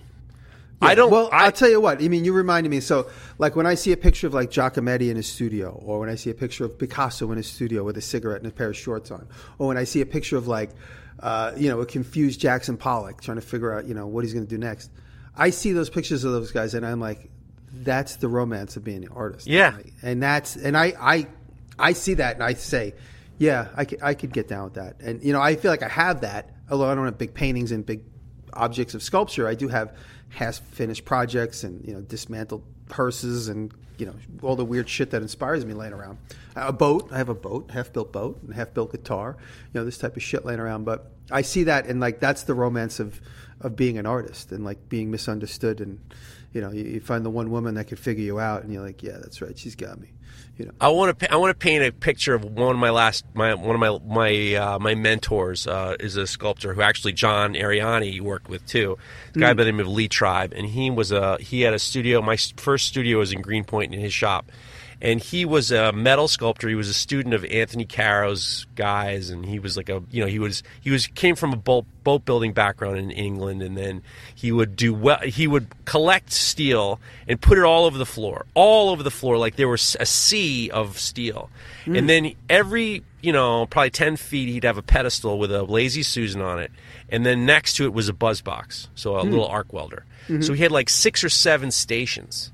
Oh, wow. And he would constantly be looking at, and he would be working on six different sculptures. And then he'd walk around the shop, he'd find a piece of steel. And then he'd put it up, and then he'd look at it, and then he'd buzz, hit it with the buzz box. And there was this moment of being able to have this kind of organic conversation, the spontaneousness. Mm-hmm. And maybe the sculptures weren't finished, but he'd be walk around, he'd look around, he'd find something else, and this would go there, and this would go there. And there was something very like that romantic style of maybe things won't be finished. Maybe I can just kind of enjoy that Yeah. the moment of of just having this conversation with something is just a really I really Well- want that again. I'll tell you what. No, like I said, that my favorite part is finishing it, but the journey is is also, of course, like that's that's why we do half the shit we do as artists to keep busy and also to keep challenging and keep problem solving. Just keep figuring out ways of putting this piece of material next to that piece of material, and then you're slowly building like a, you know, it's like it's like grown up Legos. It's like okay, I'm building a boat out of all these various pieces of wood that were once the front deck of my house. You know, so there's the transformation too uh, the transformation of materials is, I think, for for artists and makers and blacksmiths especially, you have this chunk of metal, and you stretch, bang, upset, sharpen, pull, push, and now it's something else. You know, like that is the satisfaction, is the transformation. Is But the hardest part is blacksmithing isn't as forgiving as it is in some people's It- it- hands, like when you look at well, what Cliff can do. Well, but however, you can't. It's hard to be spontaneous as a, like a with a blacksmithing project. I suppose, but I mean, if you know, if if that's your day to day, you you can. It's a lot easier. I mean, it's not spontaneous for me personally because I'm not. I don't fire the forge. I fire the forge up once a month. No, but much. like the movement of material, like Yeah. you can't push it. It's not like clay where you can put it back. Well, like you- th- well, I, I think, and I- I'm just speaking for myself. I know that if I if I want to do something with, if I want to do something in the blacksmith shop, I go grab a piece of clay or I go grab a piece Yeah. of like plastina, something that's you know not going to dry out, and I push and pull on it. and I go, okay, this is how I want to do it, or I'll start drawing, or I'll just look online to see how somebody else might have done it. But then I get an understanding. So the spontaneity of the idea and knowing where you want to go can always can always be spontaneous. But then it's like, okay, now I'm going to get in the car and go there. I just decided I'm going to go to Glacier National Park. That's the fucking spontaneity. But I got to get in the car and go there. I, I wanted to talk. I want to talk about Legos because I got to bring this back to Christmas. But one thing that I wanted to mention is is one of the things that I I really like. I love seeing is when you when you work on your canoes. Right? The way you've set it up in that big space where the canoe is on its frame and it's in the middle of the room, Yeah. and you're going piece by piece, and you're able to walk around the whole thing. You're not in this cluttered, you know, Yeah. garage. You can. It's almost like it is very sculptural. Being able to kind of walk around and work on a piece and walk around it, and kind of there is something very beautiful and sculptural about the making of a canoe. Oh, there is. Well, right now I'm working on a. It's a, it's a 14 foot long rowboat, so it has a small flat back, so you could put like an electric motor on it. But to the untrained eye, everyone keeps thinking it's a canoe, which is fine. But it's my second boat that I'm building. It's really the third or fourth boat that I've had experience being up close with. Nick Offerman built two boats, and I got to be up close and personal while he built those. I filmed him making those, and then these two that I'm making for myself. So, like I said, I have a lot of personal experience being around them and seeing the process. But obviously, this second boat of mine is uh, I have the most experience up till now. And it is just incredible, like I said, the, the transformation of me taking my old porch boards from my house when I ripped my porch up last year and saved the boards because the boards were installed on the house 100 years ago. So that means they're probably two, 300, 400 year old trees that were cut down. The grain pattern in them, like in uh, in the course of like one inch, there's probably 75 grain lines, which is unbelievable when you think about old growth versus anything you cut down now. If you look at the end of a two by four, it's an inch and a half by three and a half inches. You might see ten grain lines. In over one inch of one of the, like the I'm cut all the wood for the for the boat down to quarter inch by one inch planks. Over the course of that one inch end grain, you see 60, 70 grain lines. So this wood is intense, and you know you just you think of the history of it. And when I made this boat, you, you'll you'll dig this. I left nail holes in it, like rusted nail holes, Yeah. and where the wood gotten And has gotten stained. darked because it was at the edge of the deck. I left those scarf joints darker, and you know, so I, I left a lot of the texture of the deck in, in it, and, and, and I really, uh, it really turns me on. Um, do you have any? Do you, speaking of, you were talking about Legos before, and it jogged my memory. Do you have any fond Christmas memories? I do. You know, one of the memories when I think, when in my mind, like we all have these memories that run on repeat when we think of Christmas or when we think of our childhood birthday or when we think of the first bicycle we got. I remember when we got Pong. I remember my dad Oh, unwrapping yeah. Pong and hooking it up to the television set and saying, you can't leave it on because it's going to burn into the TV screen. Playing with Pong. And I remember my impulse of like, okay, so I have to like knock that square to the other side. And I did it a couple times. And it didn't, it wasn't tangible enough for me to give a shit about it. And I never played video games. Like the tangibility, because I already had experience in the workshop. So whenever Pong came out, maybe 1977, I was 10 years old. At that point, I already had workshop experience. So the idea of me like batting the stick up and down and turning this thing and this thing on TV, like it had no real crystallization. It had no like physicality to me. So I was like, okay, I have My- a workshop. I can go downstairs and actually make something. My dad brought Pong home. Yeah, you're 76. I must have been like three or something like that. Mm-hmm. And I remember him setting it up and just being mesmerized that he had this dial that would move the paddle. there was a dial, and then whatever he was doing with the dial was moving on the screen up and down. And it was like, I just couldn't, I just didn't understand how my dad, I was like, I thought my dad was on TV. Yeah. Like I thought he was. I thought he was. I mean, I was like three or something like that. I was like, my father is now. He's he's doing something on TV. Yeah, I mean, I, I honestly was amazed by it, and we all thought it was cool as hell. But it didn't like in that in that week or that month that Pong was in the house. My brother, my brother's very competitive, so he had to get good at it. He was the best at it. He could even he, he in his mind he thought he could put a spin on the ball by hitting it a certain. it's just the fucking square going. Burp, burp, burp, burp. But he thought he like spin on it by hitting it at a certain like shooting the paddle up and hitting it. But it just never it just never sucked me in. It didn't suck me in. Really, is the bottom line. And then when Pong, Pac Man came out and all these other games came out, it- none of them sucked me in. My friends would spend hours at these games, and I just always had the physicality of the workshop and the physicality of a hot glue gun or the bandsaw, or you know, my dad showing me how to use the radial arm saw and you know, making a a lap joint. You know, like this type of shit that I was learning and it just seemed more real to me. Eh, But like it was just so natural to me. It wasn't it wasn't like I had to make a decision. Like I'd rather do this than that. I was just more attracted to like the physical world and none of none of my real close friends ever really did any of that stuff. They would Were- they was Christmas- hockey, baseball and video games. Was Christmas a big part of your childhood, or did it you? was. It was another very, very, very uh, important memory in my life. Was the morning my mom got my dad. My, my parents been divorced since 1980, so you can look this up and see what this might have been 78 or 79 when "Let's Get Small" came out by Steve Martin. I think I feel like I remember that.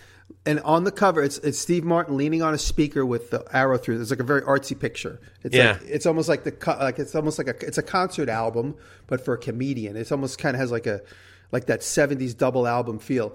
And it's Steve Martin leaning on a speaker with the arrow through his head, and it's that album, "Let's Get Small." And I remember my dad putting it on and playing it all morning long, and all of us dying laughing. Even like I'm 10, 11, 12 years old, and we're all dying laughing. And like my dad was a huge my dad is still still alive. He's a huge fan of comedy, and that's why like I think we all developed our sense of comedy because my dad was always playing Steve Martin, uh, uh, the hell's his name, George Carlin, and Yeah. and Richard Pryor. Like we listened to all those, and and uh, Rodney Dangerfield. We listened to all this shit growing up. My my And dad. Dolomite, the Dolomite, the Dol- comedian. of course. Was it Dolomite? Who was the comedian? No, Randy, uh, Rodney, Rodney something. He was at the Dolomite guys. My dad would play this like the most vulgar adult humor. My dad was playing for us when we were ten years old. We were dying laughing that my dad would let us listen to this shit. my my my wife's uh, stepfather took her to see Eddie Murphy Raw, Hmm. And she said it was the most insane thing. And she was little, so she Yeah, was, that like, she was probably 83, twelve. 84. Yeah, so she was she was ten or eleven, and she said it was the craziest thing I'd ever seen in my life. And she's like, I felt like I was part of history. it was man. That It was either raw or delirious. I can't remember, but I mean, it was just like she talks about that like it was the craziest thing. In, in regards to, I mean, my, my father was such a huge Mel Brooks fan that we oh, had Mel Brooks too. Oh my god. We had we had the two, the two thousand year old man on tape, and my Oh, yeah. dad would play it in the car, and Uh-huh. I would memorize it. Every my dad would it would make it would make him laugh that I'd memorize the tape, and then I Oh, would do it for him to make him laugh. And that was, and then you know that was part of that was part of it. Uh, yeah, comedy was so huge, and I remember my dad took me to my first R-rated movie. My dad took me to Beverly Hills Cop, and Oh, that was totally crazy. Totally, My crazy. dad used to take us to. You might not remember this. My dad used to take us to Sunrise Drive-in Theater in in uh, like on the edge of Queens, in the edge of Valley Stream. We'd all go in the station wagon, and we went to Blazing Saddles, High Oh, Anxiety. man. I remember seeing Blazing Saddles, High Anxiety, and uh, another Mel Brooks movie at the time. Um, I can't remember. History of the World Part One. we might have seen that. We might have seen the producers in the car. The producers is real early though. Like the producers Right. is like 70, 69, 70. But um, high anxiety, silent movie is another one. That's right. All these movies, my dad would take us, and my dad would laugh so hard. And there, then I remember him taking us to go see um, the uh, the Pink Panther movies. And I swear to God, I never, I never see my dad laugh harder than when, when in the Pink Panther movies, when his keys get stuck in the door, that his pants rip off, and he's he's dragging rice all around the lobby of his building. All that stupid shit. My dad would laugh so hard, and like, and like that was Christmas morning. Not not those movies, but like it reminds reminds me back to Christmas morning when he would play for instance, that uh, Steve Martin album, and then there was always other albums too, but that's the one I remember the most. Do you think that's why your brother went into comedy? Definitely, my dad made us laugh so hard when we were kids. Like the best when me and my brothers get together and we talk about like the vulgar, crazy, absurd, inappropriate shit. My dad would yell at other drivers because my dad was a very angry driver. My dad was like road rage city. We would die. We die laughing, remembering the shit he comes up with. Well, thinking about it, when you were mentioning the Legos, it reminded me of a very vivid Christmas story that I have that was like, I mean, like, it's just indel- indelible in my head. I can't, I'll never shake this one. It was be- my, my mother, my mother's Roman Catholic, my father was Jewish. When he married my mother, it was the antidote to his previous wife who was very religious, Right. very Jewish. And she, he ended up, you know, they got divorced and then they she married he married my mother who was Roman Catholic and total opposite. Right. And I remember when I was I must have been 10, my parents decided they wanted to celebrate Christmas in Maui. And it was like I was it was amazing. You know, it was just like this is incredible. I, I have there's a I remember the smell of getting off the plane, the, mm. the everything. I remember the there's a picture of me with this bowl haircut and this giant lei around my neck. I remember amazing things, but one of the things that I was afraid of was I said to my mother, I was like nine or ten. I said, "What if Santa doesn't know that I'm here?" Because that was a real fear. I was just Yeah. like Santa. She said, "Don't worry, Santa knows that you're here." He's like, "How could she possibly know?" And she's like, "He'll know that you're here." And I said, "Well, I'm not at home. I'm in Hawaii. I'm the farthest from New York that could possibly be." and she said, decides to say, "Well, let's change the subject. What do you want for for Christmas?" And I would I've been so browbeaten by my parents, by my older sisters. I wanted a younger brother, and I said to her, "I really want a younger brother." Oh, boy. And she said, "Well, that doesn't really work that way." She goes, "Well," I said, "Well, you asked me what I want from Santa, I want a young, I want a younger brother." And she said, "No, that's not. It's not. I mean, that's not. He can't do that." She's like, "I said, well, why not?" I said, "All of a sudden, he he knows that I'm here in Hawaii. Now he doesn't. If I say I want a brother, he can't give me a brother." And she had, says, you haven't had the talk yet. You still haven't had well, the talk. I'm bleeding up to it. So right there, so right there, my mother says, "I have something to tell you." And I said, "What's that?" She said, "I want you to know that Santa Claus isn't real." And then this is how. And then she explained, "Santa's in your heart."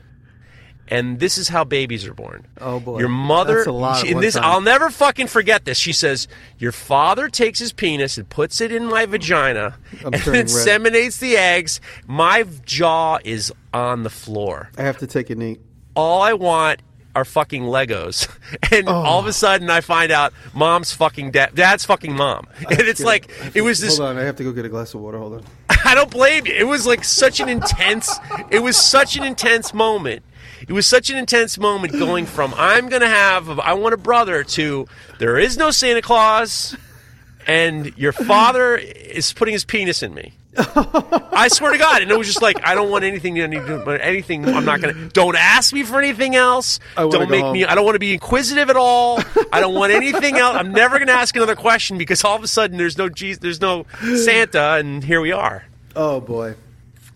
And I ended up getting the Legos, and, I, and that was like all I wanted were some fucking Legos, and I got the fucking Legos, and it was the first Legos that had the dude. You know, that was that was a pivotal point in making when Lego started to put, do the little astronauts. Yes. All of a I remember. sudden- that was after like I'm 55. So how old you? You're six. 49. younger than, you're six years younger than me. So I do remember when the when the astronaut or like the figurine came out. I was like, shit. Why didn't they have that when I was playing with the fucking It would, was but like exactly that is that actually probably is the downfall of Lego in terms of the maker of the of the maker mentality. When they started making like kits. So you right put the model together. because Like, that's I- when they started to make kits for the guy all of a sudden the astronauts needed a buggy and he needed a spaceship and next thing you know and it took away i believe that it took away a lot of the creativity I'll tell you what, a lot I of people honestly have. had I honestly had this thought process when I was whatever 12, 13, 14 years old when I started realizing they're making kits. I'm like, so that means you have all these free form blocks that have to fall inside the thought through, well designed blocks that create the edge of this object. So like you're making a, a buggy or a fucking whatever the thing that Luke Skywalker would ride that looks like a a fucking shoe with two rockets on it. Like you got to make you got to make sure all those design pieces are at the outer perimeter of it, but you could still have the creativity between the perimeters. That's that was the first thing I thought of. I'm like, that's kind of restrictive. It's, when i was in first grade somebody figured out how to make the snow speeder from star wars with the lego tri- with the those little uh, triangles you know like uh and we fi- one kid figured it out and it looked so cool and we were all anytime we got the legos we'd all grab all those blue triangles and made the snow speeders and then I, we thought this whoever came up with it and one of the kids in the class we were like that kid's a genius. And now all of us are making this particular his design for this thing with these um, you know whatever freeform things. He and it was like it. oh dude he became the most popular kid in the class because he figured out the coolest way to make these snow speeders. And then all of a sudden it's like now when my kid was younger we went, I went I went to get Legos for her. And I was like but all of it's a, it, you can't really I mean you're not really you're not really encouraged to be creative anymore you have to follow the saying, plans when I was a kid, I remember Lego kits would come in pieces. right you get 400 boxes of pieces set, a 700 piece set, a 600 piece set. And then they started coming in, oh, this is the such and such from that most recent movie that everybody's supposed to watch. Right. Is- And then uh, that, yeah, that kind of, lo- I kind of definitely remember that threshold of going from free, free thinking to being put in a box, physically being put into a shape. we have a friend who we were uh, feeding their cat, and I went down to there was something with their boiler. I went to go turn the you know, and they had boxes and boxes of finished Legos that were in these plastic storage bins. Like it was, it was like just just stacks of them, and it was like they had finished. They would they would do it like a puzzle and then store it away, completed. Wow. And I was just like, Sad. that is so bizarre to me. like it was the most bizarre thing I'd ever seen in my life. It was like there were all of a sudden they were no longer useful at any other way other than it's a puzzle now that you have to complete in this particular order. I believe that that's a I th- I believe that that's a real that was a monumental thing that really affects kids. Yeah, because I remember, I remember when the biggest distraction for my Lego set was when I mixed the colors. Like I wanted all the white pieces and all the yellow and all the various Right. different colors to be separate. And I remember being then, I remember they're going, eh, fuck it, let's mix them up. Who gives a shit? And like getting like the freedom of like letting go of that OCD. Because when you're a little kid, you start developing OCDs about the weirdest fucking shit. And you know, I see it in my nieces and nephews when they grow up. Like they start OCDing out about like you're like, well, this kid's gonna have a fucking problem. But I remember letting go of some of those, and you know, obviously hanging on to a lot of them as well. But I remember letting go of the idea of keeping my Lego colors separated, and just being like, fuck it, whatever. I happens, never happens. thought I never it never even dawned on me that you because I remember we would get the boxes and it was just like they were they were not they weren't separated anyway. You just you just throw them back in the. I had to put my fucking I had to put my toys away, so I'm not like separating out the blocks. I'm throwing them all in one thing and hoping. Well, that's what I'm saying. I just like I would like I remember having to separate the colors. Maybe when we like maybe if we dumped the set out, I would separate the colors just to like say, okay, this is what this is my palette. And then I remember like the threshold of being just like, it doesn't matter what I make out of what color; they're all the same shape. You got blocks, you got half blocks, you got little flat blocks, and you got the little tiny two piece block. What can I make out of all those? Occasionally, you have like a wedge block, which is supposed to be the edge of a roof or something. I always felt those were very restrictive. They were hard to figure out how to put in the fucking puzzle. And then all of a sudden, these kits came out, and half of them were those weird shapes that had like a wedge on the shape of it. Did you did you did you have any like were there any special traditions like holiday traditions that you and your family used to celebrate together? Like where you knew that Christmas is coming and I know we're going to be doing this. Well, I remember when Christmas was coming, my mother and father would get the box down, and again, this is all in the '70s because after my my parents stopped living together, we kind of like I haven't had a Christmas tree in 30 years. Uh, but in the 70s, I remember when the box would come down, and the box still had the smell, like the box. It was still remnants from my grandparents in that, and I I didn't remember my grandparents; they died when I was so young. But that box and like the garland, and I remember like unwrapping the garland in like 1979, going this shit's like from the 60s. Right. And like might even be some of the shit in here could be from the 50s. And I remember unwrapping it. So that smell of that box is like certain holiday candles that always got put back in that box. And that smell, like if I if I go through a Christmas aisle at Walmart or whatever, I might accidentally catch it like a very reminiscent smell of that box of shit. But there were these styrofoam reindeer, like they're flat, that would go on the wall, hang on the wall like a decoration. Now they would be vacuum formed, but at the time they were like molded styrofoam. And I remember like the feet being broken off, my dad trying to fix the feet. A funny tradition. This is a funny tradition. I just, I just reminded myself of this while we're talking. My dad was a New York City fireman in Rockaway, and he would always come home from Rockaway during Christmas. He would wait till like five days before Christmas to do the tree because he would get a deal on the trees that nobody wanted. He would, he would always wait until like there was like two, three Charlie Brown trees, Yeah. and he would buy two or three trees for like 20 bucks or maybe five, ten bucks a piece, bring them home, take the most healthy one, make that the center of the tree, cut all the branches off of the other two or one, and drill out the middle of the tree and stick them in. My dad would take a Forstner bit or like a, a like a like a screw bit from like an old Yeah. auger, but he'd put it on a modern drill, drill out, and he'd carve the end of the branches and stick them in. So he'd take a tree that looked like the Charlie Brown Christmas tree and fill it out with other branches from a donor or two trees. What a genius idea. And the funny thing was, he'd put it in a cup like a coffee can so that it would soak up water, but those branches didn't get grafted in well enough. And so by like like a week after New Year's, the fucking you'd walk by the tree and like if you got hooked on your sweater, like the Oh, everything's falling off. the tree would like snap back and every fucking pine needle would snap off of the branch. And we were picking pine needles up until March, April. That's a real Italian move having it past uh, having it past uh, New Year's. Oh yeah, yeah, yeah. Well, it's because we were all lazy. It's like no one picked up the dog shit and nobody threw the tree away. And my dad was a New York City fireman, so he was he was never home. He was always at work, and you know he'd always take whatever overtime he could. Or occasionally there'd be a fire, and so it was kind of us up to us and the boy, you know, the boys to take care of shit. And of course, we just like it's like the the first. I remember the rule was if you see the dog shit, you have to pick it up, and then everybody pretended like they didn't see it. Until the person who stepped in it saw it, and then they fucking started crying. My kid, my kid does that. She's like, she doesn't see it. She didn't. I didn't know. I didn't see anything. I didn't know. I wonder what kind of stories your dad has about like being a firefighter during the holidays. Because it's like firefighters. I have friends who are firefighters, and they kind of like part of those tours where you're doing you know three days on the firehouse. You kind of bond, and you have these oh, kind of moments. And I would imagine that like fire the firehouse on holidays are are, are very like romantic. I could tell. I, I would guarantee you, some firemen will tell you, having the firehouse is an excuse to avoid going to the in-laws' house. Oh, I- huge. I got to work tonight. I'm sorry, I got to work. You know what? Are you, what am I going to say? I got to work. And it's like that's it. You know, we'll go to your house when the pressure's off, when it's no longer Christmas or between New Year's, and uh, the idea of, you know, I, I have friends that are firemen now, and, and I could see that they I can't do it. I got got to work. You know, the idea of, Firefighters are the like, best. The, the idea of like using that as, as an excuse is the best. Firefighters are the best. I my the last I, I think I told you this the last time we were on uh, here. Uh, one of the best gifts I ever got was from a firefighter. I've been always wanted a Halligan tool. Oh, I got. I have two Halligans, and I have in my cards right here. I'm going to do this again. Right here, I want to make a 12 inch Halligan. That's one I- of my one of my blacksmith projects. Halligan tools are, I've said this, it's like we used to covet them.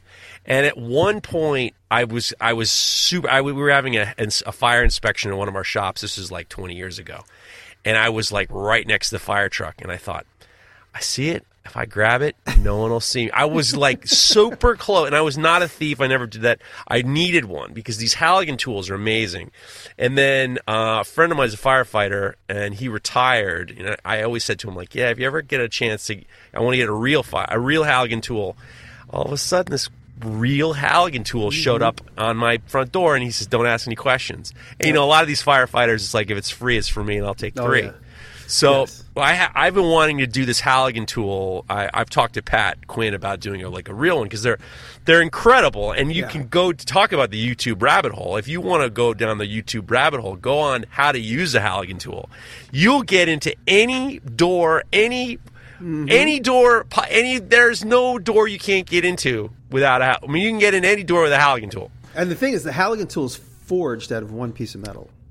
Or cast or what something like that. But yeah, I, so I think it's forged because I don't know if you'd rely on being cast. I mean, I'm, I I'm- I believe the one I have. I don't believe the I don't believe the ones in production are forged. I think that maybe they're drop forged, but Because you maybe you could really, you could really. It's amazing when you watch the drop forge process as it goes through several dies.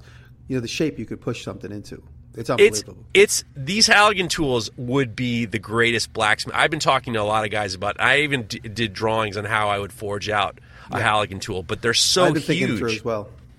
It would be. I mean, a real one. It's like. I mean, it's the size of. I mean, for the listener, it's the size of a crowbar, a little bit bigger, and it about- has. yeah, it's about 38, 39 inches. and they're huge and they're thick and you have a hect you you know the the the, the bar that you're holding is a octagon and then you have this one thing that's like a bull's prick with a spike sticking through the side to the 90 degrees a bull's prick you know what a bull's prick is I think so. It's what these guys used to use to pick up plates so it was like a bar with like a, a lever and then you'd kick the lever under the under a big plate and then you could use the lever to lift it up enough to put something underneath it Oh yeah, yeah. yeah. Uh, well, I use I, I use like a Johnson bar. Yeah, Johnson bar. It's basically Yeah. Johnson bar. Yeah. So, but these Halligan tools are like, I mean, mine is like when the pandemic was like getting weird. I had my Halligan tool in my car, and I thought if I were to pick one tool instrument in the apocalypse, Yeah. Halligan tool would be the tool for me. Halligan tool and a nice pick for close hand to hand combat. I, I mean, you walking around with a Halligan tool, no one's giving you fritz because I mean, it's like it almost looks like something that like a like a, a warlord would carry. You know, it's like a it's got it's crazy looking. So I've had a Halligan tool in my midst since I was 15 years old. My dad stole one from the city. It's always been in and around my world. And then when I finally got old enough to like appreciate blacksmithing and the whole YouTube world, I was like, I got to find that Halligan tool and like keep it near me. And so I did, and it's always been right beside my desk. It goes from like being like right there to being like, "Where's my Halligan tool?" Like Rob will be like, "Oh, it's over here. We used it to do this." But then this summer I bought a second one, so now I have one always beside my desk at the flea market shop, and, and now I always have one here in my in my shop in the backyard. It would be an awesome, awesome f- forging project. Yeah, and like I said, I wanted to make a small one just to kind of have like Well, a, an everyday carry, like a 12 or 15 inch one. A small one would be great because you could actually heat treat it and use it. Yeah. But like these big ones, to heat treat one of these big ones, it would be that would be the hardest of the whole thing Yeah, because they're have to heat treat huge. One half and the other half, and figure it out or something. I, whatever it is, is the Halligan tools. Are, I can imagine your dad. Did your dad ever use the Halligan tools? Well, I'll tell you a story about my dad. He, he, oh yeah, he's he always he he, he brought one home so we could use it to like move shit and pry shit around. That's why we had it when, when I was a kid. But he was. This is back when drinking on the job was something that everybody just kind of turned a blind eye to. My dad never did drink on the job, but his some of his contemporaries did. In this one particular job, my dad was holding the Halligan tool to a door, and the drunken fireman who was supposed to hit the Halligan tool with the back of a of a flathead flat back axe to bang it into a door to pop open a door. They were on a job somewhere in Rockaway. He missed and hit the back of my dad's hand. Oh my god! I don't know how close my dad's hand was to the thing. I wasn't there, but I remember my dad got off because the back of his hand was smashed, and the his his ring. My dad had this ring that was like a, it was it was the Knights of Columbus ring that my dad had because my dad was a Knights of Columbus guy, and they gave him a ring at a ceremony, and he that was all the only ring he ever wore was this Knights of Columbus ring with a big diamond in it. It got smashed into his finger, and they had to cut it open. They, so he came home with a hand, his hand in a cast, and his ring opened and like pried open because they had to take it off of his his damaged hand. And uh, he made it through that. He just it was just a broken bone on the back of his hand. But I remember him showing the ring, and then he showed us how they cut the ring off. You know what a ring cutter is? You ever Yeah. seen one of those? Yeah. He said that you know they have one in a fire truck, so he showed us what a ring cutter was and how they took it off his finger. While I'm listening to this story, I'm knowing exactly why the Hal- the Halligan tool is being used in this situation because I watch all these goddamn YouTube videos. Yeah. So you use that hook, you use the the flat part, you drive it in, and then your Halligan bar is perpendicular to the door. Yeah. And then what you do is you drive the Halligan bar down, and it opens it up, and you stick a wedge in there. And the whole idea is to get the the door off the hinges. Yeah, so you it's not like do it at the hinge side or the lock side. Either way, whatever's right more convenient. but you're for- driving it in so you can kind of like you can wrench it either you, probably counterclockwise down or or whatever pro- down and then the, the the wedge kind of opens it up so you can stick wedges in all those firefighters had like b- blocks in their in their helmets and they would use the blocks to My stop dad it was and then always cutting those door jams. So he would always cut the door wedges, and then you'd go. And I remember when I was a little kid, he'd cut all these door wedges on the bandsaw. And then when I go to the fire department, I'd see all their hats set up with the big. Yeah. take a slice of a of like an inner tube of a of a car, and they'd wear that. Now they probably have like a hat band, like the army has hat bands, so you could like put shit in your hat. But at the time, they would cut a slice of a truck tire tube, fit right over the hat, and then put the wedges in the hat. So the Right. wedges, I would see the wedges my dad made on all the fireman hats. when he was making the wedges was he using a certain type of wood or it didn't really matter No, just scrap because he said they would just leave him at the job. So he always there was a box of them. Like he made like there was always a bo- like if they left him holding ten doors open, they would just leave and just grab ten more out of the box that was at the side of the fire department garage. go watch some go watch some Halligan tool videos how to use those things you're gonna you want to be like I can open any door here no problem no problem but you need two dudes you need a guy with a driver you need to to, to drive them in Yeah, yeah. Or, or you could like stick it right under a door too, and then just Right. wrench the shit right off. Ugh, I think that that's the most underrated tool of all time. I, I mean, literally, like when I, the first time I saw one and I started him, seeing him used, once I had mine, I ground off the firefighter number on it, and I and I and I in I welded, I MIG welded my name and script on it, so it was just like this is mine. You know, this is. I mean, who's going to know?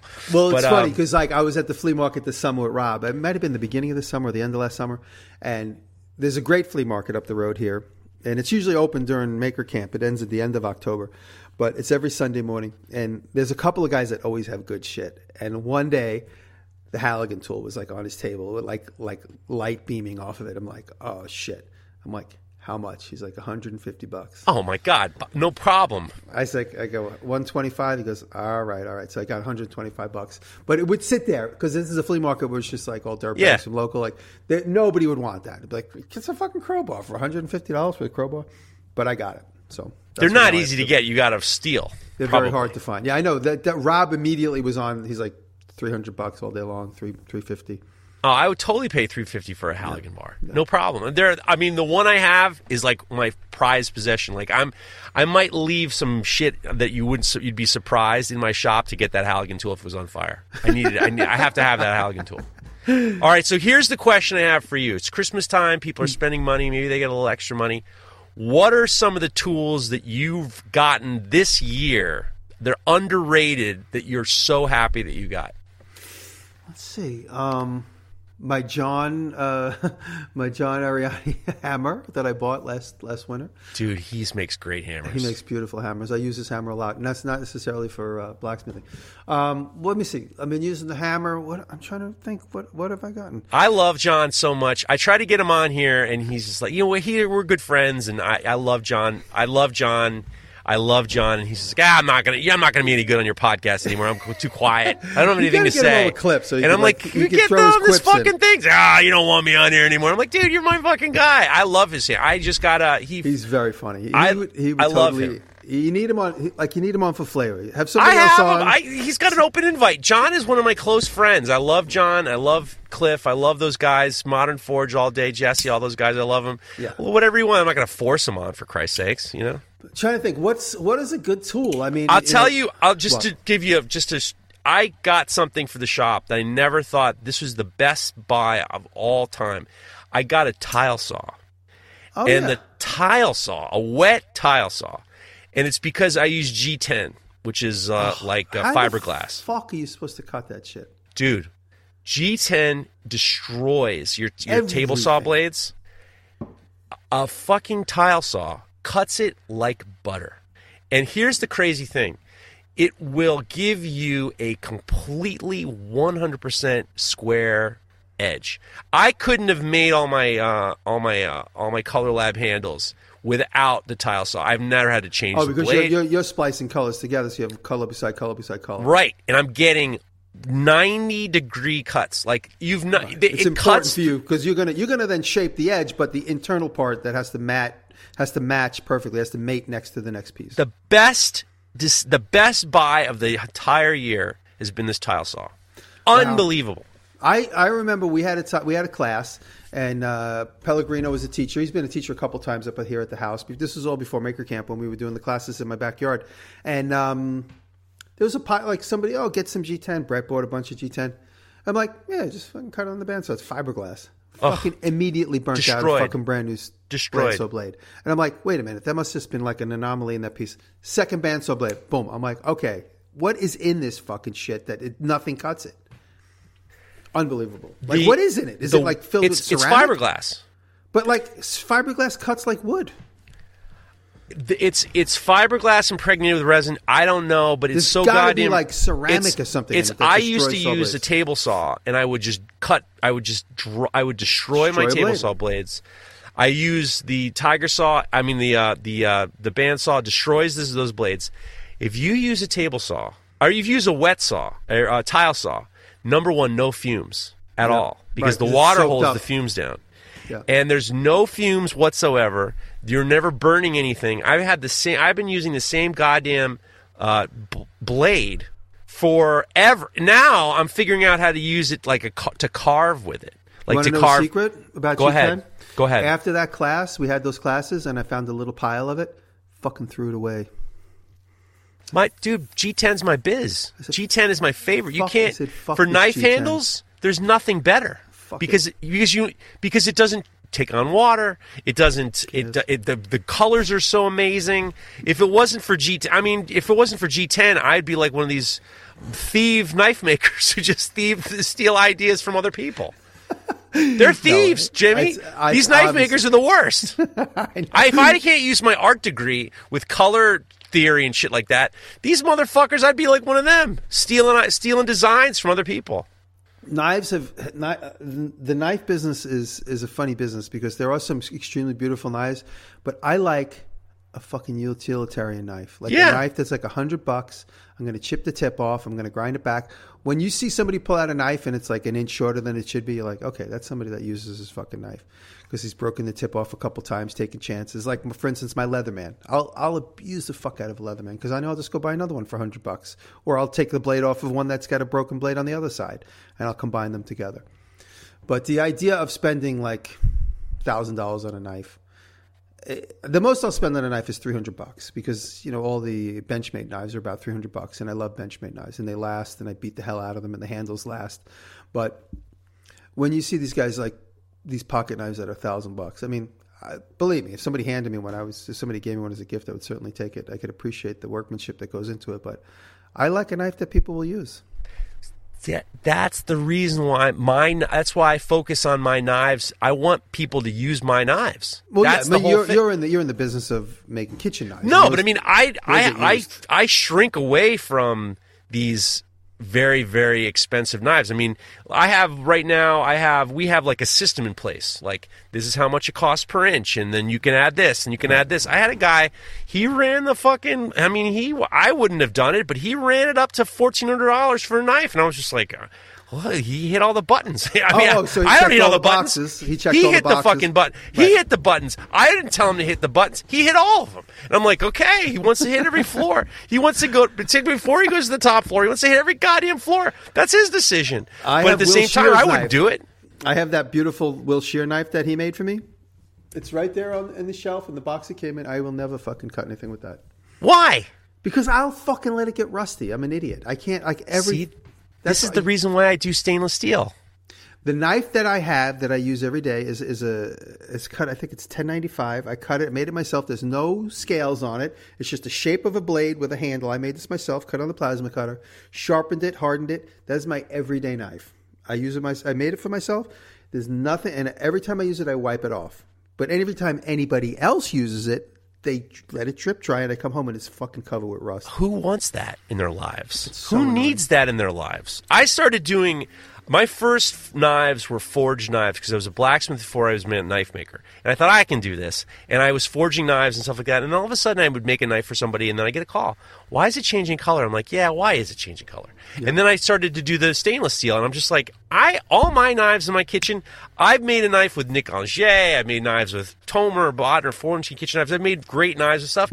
I'll drip a, one drip of water on it, and then it gets rusty, and I'm depressed for a day. like all this work and for this. I will literally like when I find a knife, and, and it's not. I would never do this to Will's knife, but if there's a knife that I made that gets rusty because I made it out of some spring steel or whatever, and it gets rusty, it drives me bananas. I Uh, literally trudge through the snow to go down and and and blast it on the on the on the belt grinder. You know, blast it with uh, Right.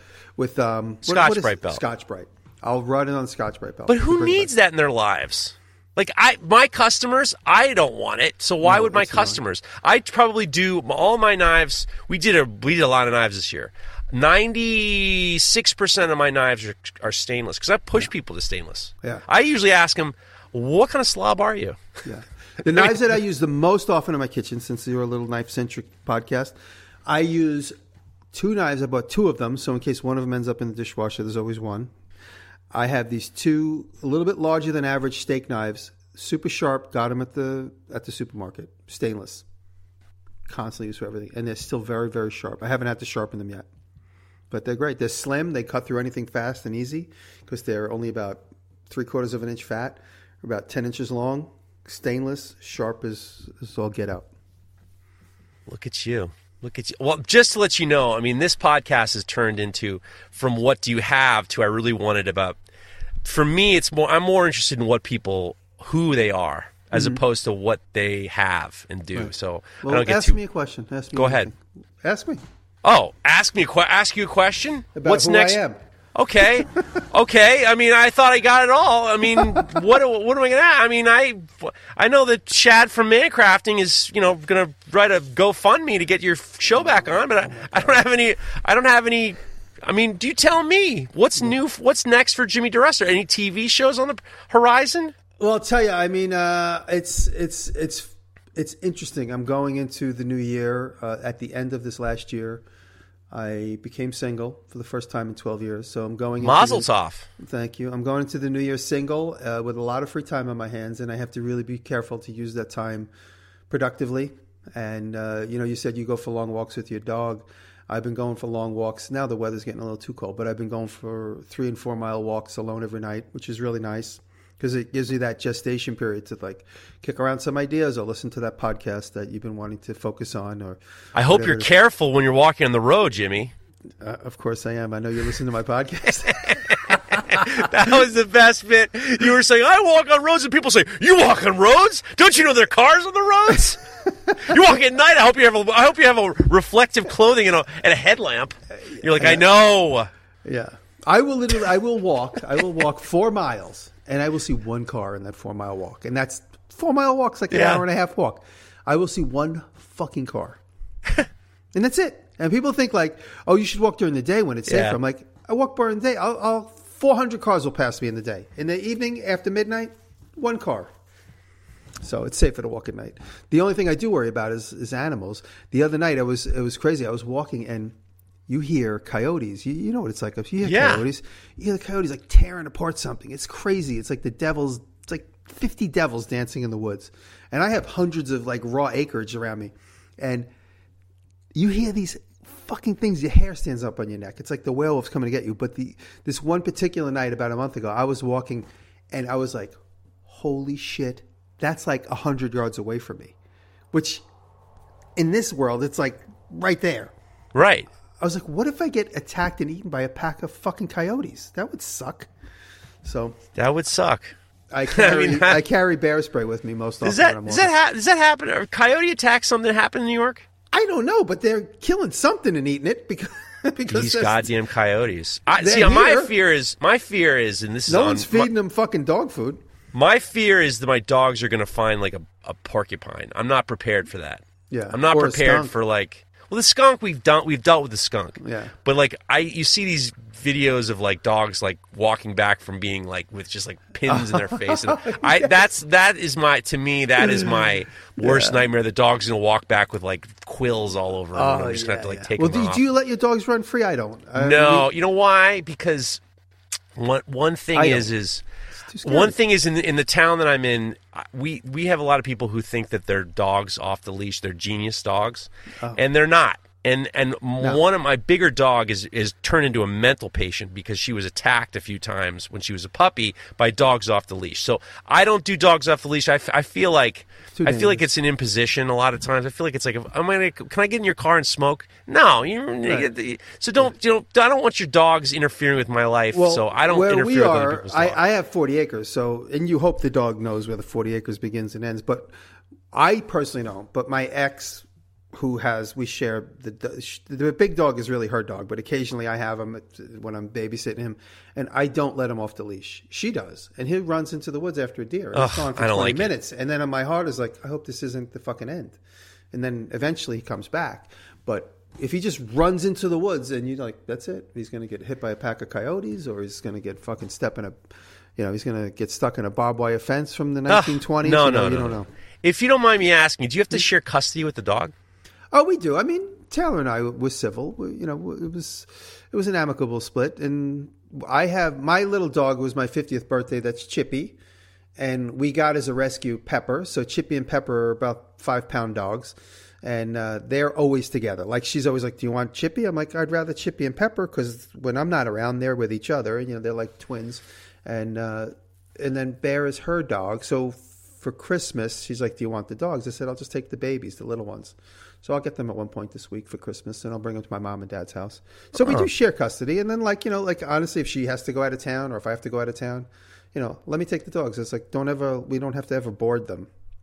You know, That's nice. you know, we're never going to go away together anymore. So it's like uh, if you got to go out of town, I'll take the dogs. If I got to go out of town, you'll take the dogs. So That, that's that's really really nice. well, you know, we're, we try to be adults about the whole situation. You're a nice guy.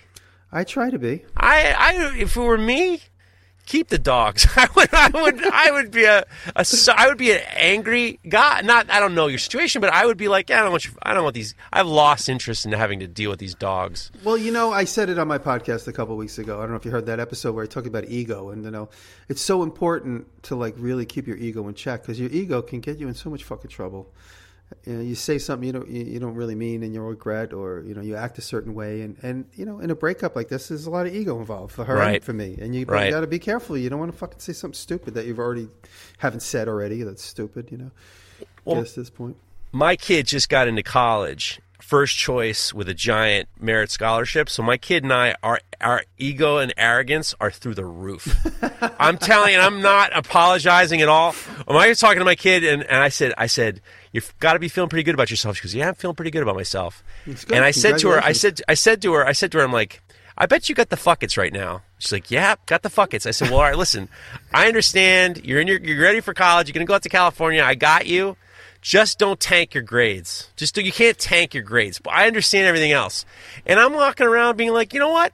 I'm a pretty fucking good father. My arrogance is through the roof right now. I never got it. thought it'd be like this. You got to be careful. Though. Did you see that? There's a clip of Robert De Niro going around. He's like, Oh yeah, yeah, never yeah, get too yeah. never get too comfortable. Never, Yeah, yeah, yeah. Well, I'm not. It's- Com- well, this is just right now. Right now, it's like okay. now. Right now, it's just like a. It's like un, a little bit unnecessary. I mean, I'm not like buying things, but I'm like, but I mean, I'm just like you Don't know, I'm fucking feeling buy like nothing. Don't I'm buy about nothing. To, I'm about to start a third podcast about how to how to be a parent. I'm like, I'm, that's how arrogant I've gotten. But that look, what are you going to do? Listen, this is Christmas time. This is New Year's. What I'm excited to know what's next for Jimmy DiResta in 2023. Oof. Uh, you know, it's constantly at my age. I got to constantly keep making sure I reinvent myself. Uh, it's tough. It's really tough. You know, YouTube the the ratings have dripped considerably, have dipped considerably, and you know, I got lucky this week. I got a couple hundred thousand view video. Maybe I'm broke three hundred thousand views by now, which is which is very few and far between for me these days. But I just keep I just keep trudging through the snow, trying to make new videos, and because I believe content is really important, just making consistent content. Because Yeah. I've been able to license content to this old house channel and some other channels, and then you know my content now is getting remutated out for TikTok and for Facebook pages and for Reels and Shorts and you know all that stuff. It just adds to the base, you know, it adds to the bottom line, and so I just I believe it's important to continue to make content. I want to do a couple of more bigger projects this year, like I did the boat.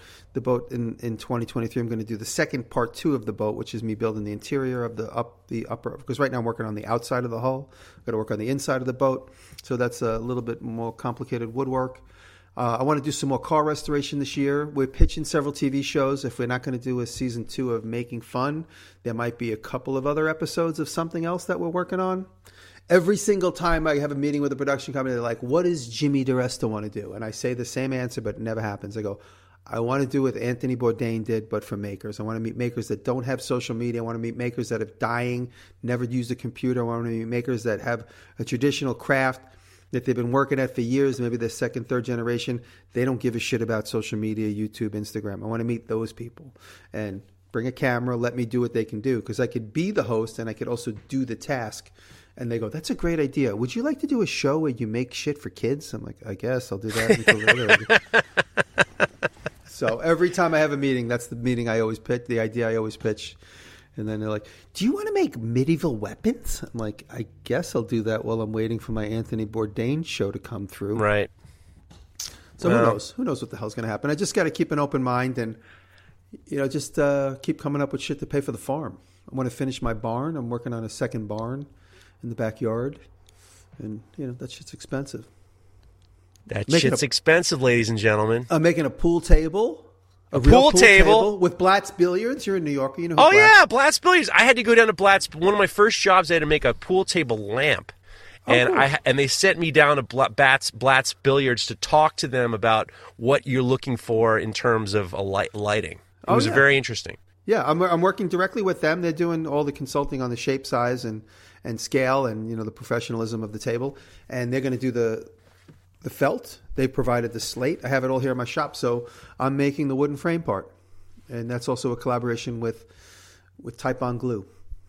Wow. Yeah, it's fun. Jimmy DiResta, ladies and gentlemen. Christmas with Jimmy. Thank you, thank you. I wish you a wonderful holiday. Thank you, I bud. wish you the healthy, happy, and prosperous new year. Thank you very much. And I appreciate you being here. That's it, brother. Thank you for having me back. I appreciate it. Oh, dude, you owe open open invitation, open invitation. Listen, if you ever want to break the news, to, I'm going to get a call from Derek from Alden. He's going to want to know. Derek what- will call you first. He's going to call me first to say, "What did he say when the, we turn the recorder off?" Make sure that maybe sure there's an, another episode coming of this TV show. So fine, We'll see what happens. We'll see Who what knows? happens, guys. Listen to me. shit has happened. Stranger shits happen, ladies and gentlemen. I want to listen. I want to tell the listeners of the podcast. I want to wish you all a healthy, happy, and prosperous new year. I am taking next week off because that's just the way it is. I'm taking one week off. The first week off I've taken off. I'm taking it off, ladies and to catch gentlemen. up on all my podcasts. I'm going to be. I'm going to listen to Fitzall. I want to hear more with you and Air- uh, Andrew Alexander. I had him on a couple times. He's a pistol. Got to have him on again. Yeah. And we have a we got a lot of good shows coming up for 2023. I'm with you guys. I thank you to our sponsors: Brodbeck Ironworks, Evenheat, Maritime Knife Supply, Trojan Horse Forge, TotalBoat. Who did I forget? Uh, Axe Wax. Don't forget them. I'm with you guys. I really appreciate the kind words, listening to you, and being able to play. I'm. You have no idea what it means to me that this is playing in your shop or when you're on your car ride home. I understand the, the value of, of, of keeping you company, and I want to appreciate every. I want you to know I appreciate you, the listener, and I really appreciate everything you guys have done for me. Not to mention, I must thank Craig Lockwood, who's been doing all the editing for me, all the posts. He is just mm. one of my close friends. I mm-hmm. love Craig, and on Morocco on Knife Talk, we still have such a good time. And, and Craig, you've been unbelievable, and I want to thank you very, very much for Gotta get everything. Craig to make your camp mixture. We gotta get. I mean, if you, listen. He's got three kids. He's got a fucking house. He's got dogs. He's got. It's like it's not easy. He's in the middle of France. It ain't easy for him to go to the to the, right. to We'll- the we'll Irish make- we'll- Alps. We'll, do Maker Camp in France. That's what we're gonna do. We're gonna do Maker Camp in in France at Craig's house. Okay. All right, guys. Happy New Year. We will see you in a couple weeks with a brand new show.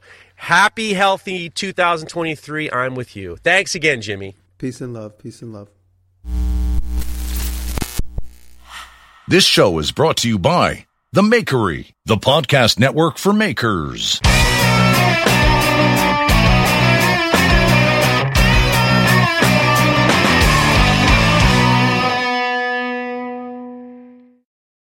BetMGM has an unreal deal for sports fans in Virginia. Turn $5 into $150 instantly when you place your first wager at BetMGM. Simply download the BetMGM app and sign up using code Champion150. Then, place a $5 wager on any sport. You'll receive $150 in bonus bets, regardless of your wager's outcome. And if you think the fun stops there, the King of Sportsbooks has plenty of surprises in store. Check out daily promotions, same game parlays, live bets, and so much more. Download the app in Virginia today and get $150 in bonus bets instantly from your first wager only at BetMGM. BetMGM and GameSense remind you to play responsibly. See BetMGM.com for terms. 21 plus only, Virginia only. New customer offer, subject to eligibility requirements. Rewards are non withdrawable bonus bets that expire in seven days. Please gamble responsibly. Gambling problem? Call 1 800 Gambler. Promotional offer not available in Washington, D.C. What's so special about Hero Bread's soft, fluffy, and delicious breads, buns, and tortillas? These ultra low net carb baked goods contain zero sugar, fewer calories, and more protein than the leading brands, and are high in fiber to support gut health. Shop now at hero.co.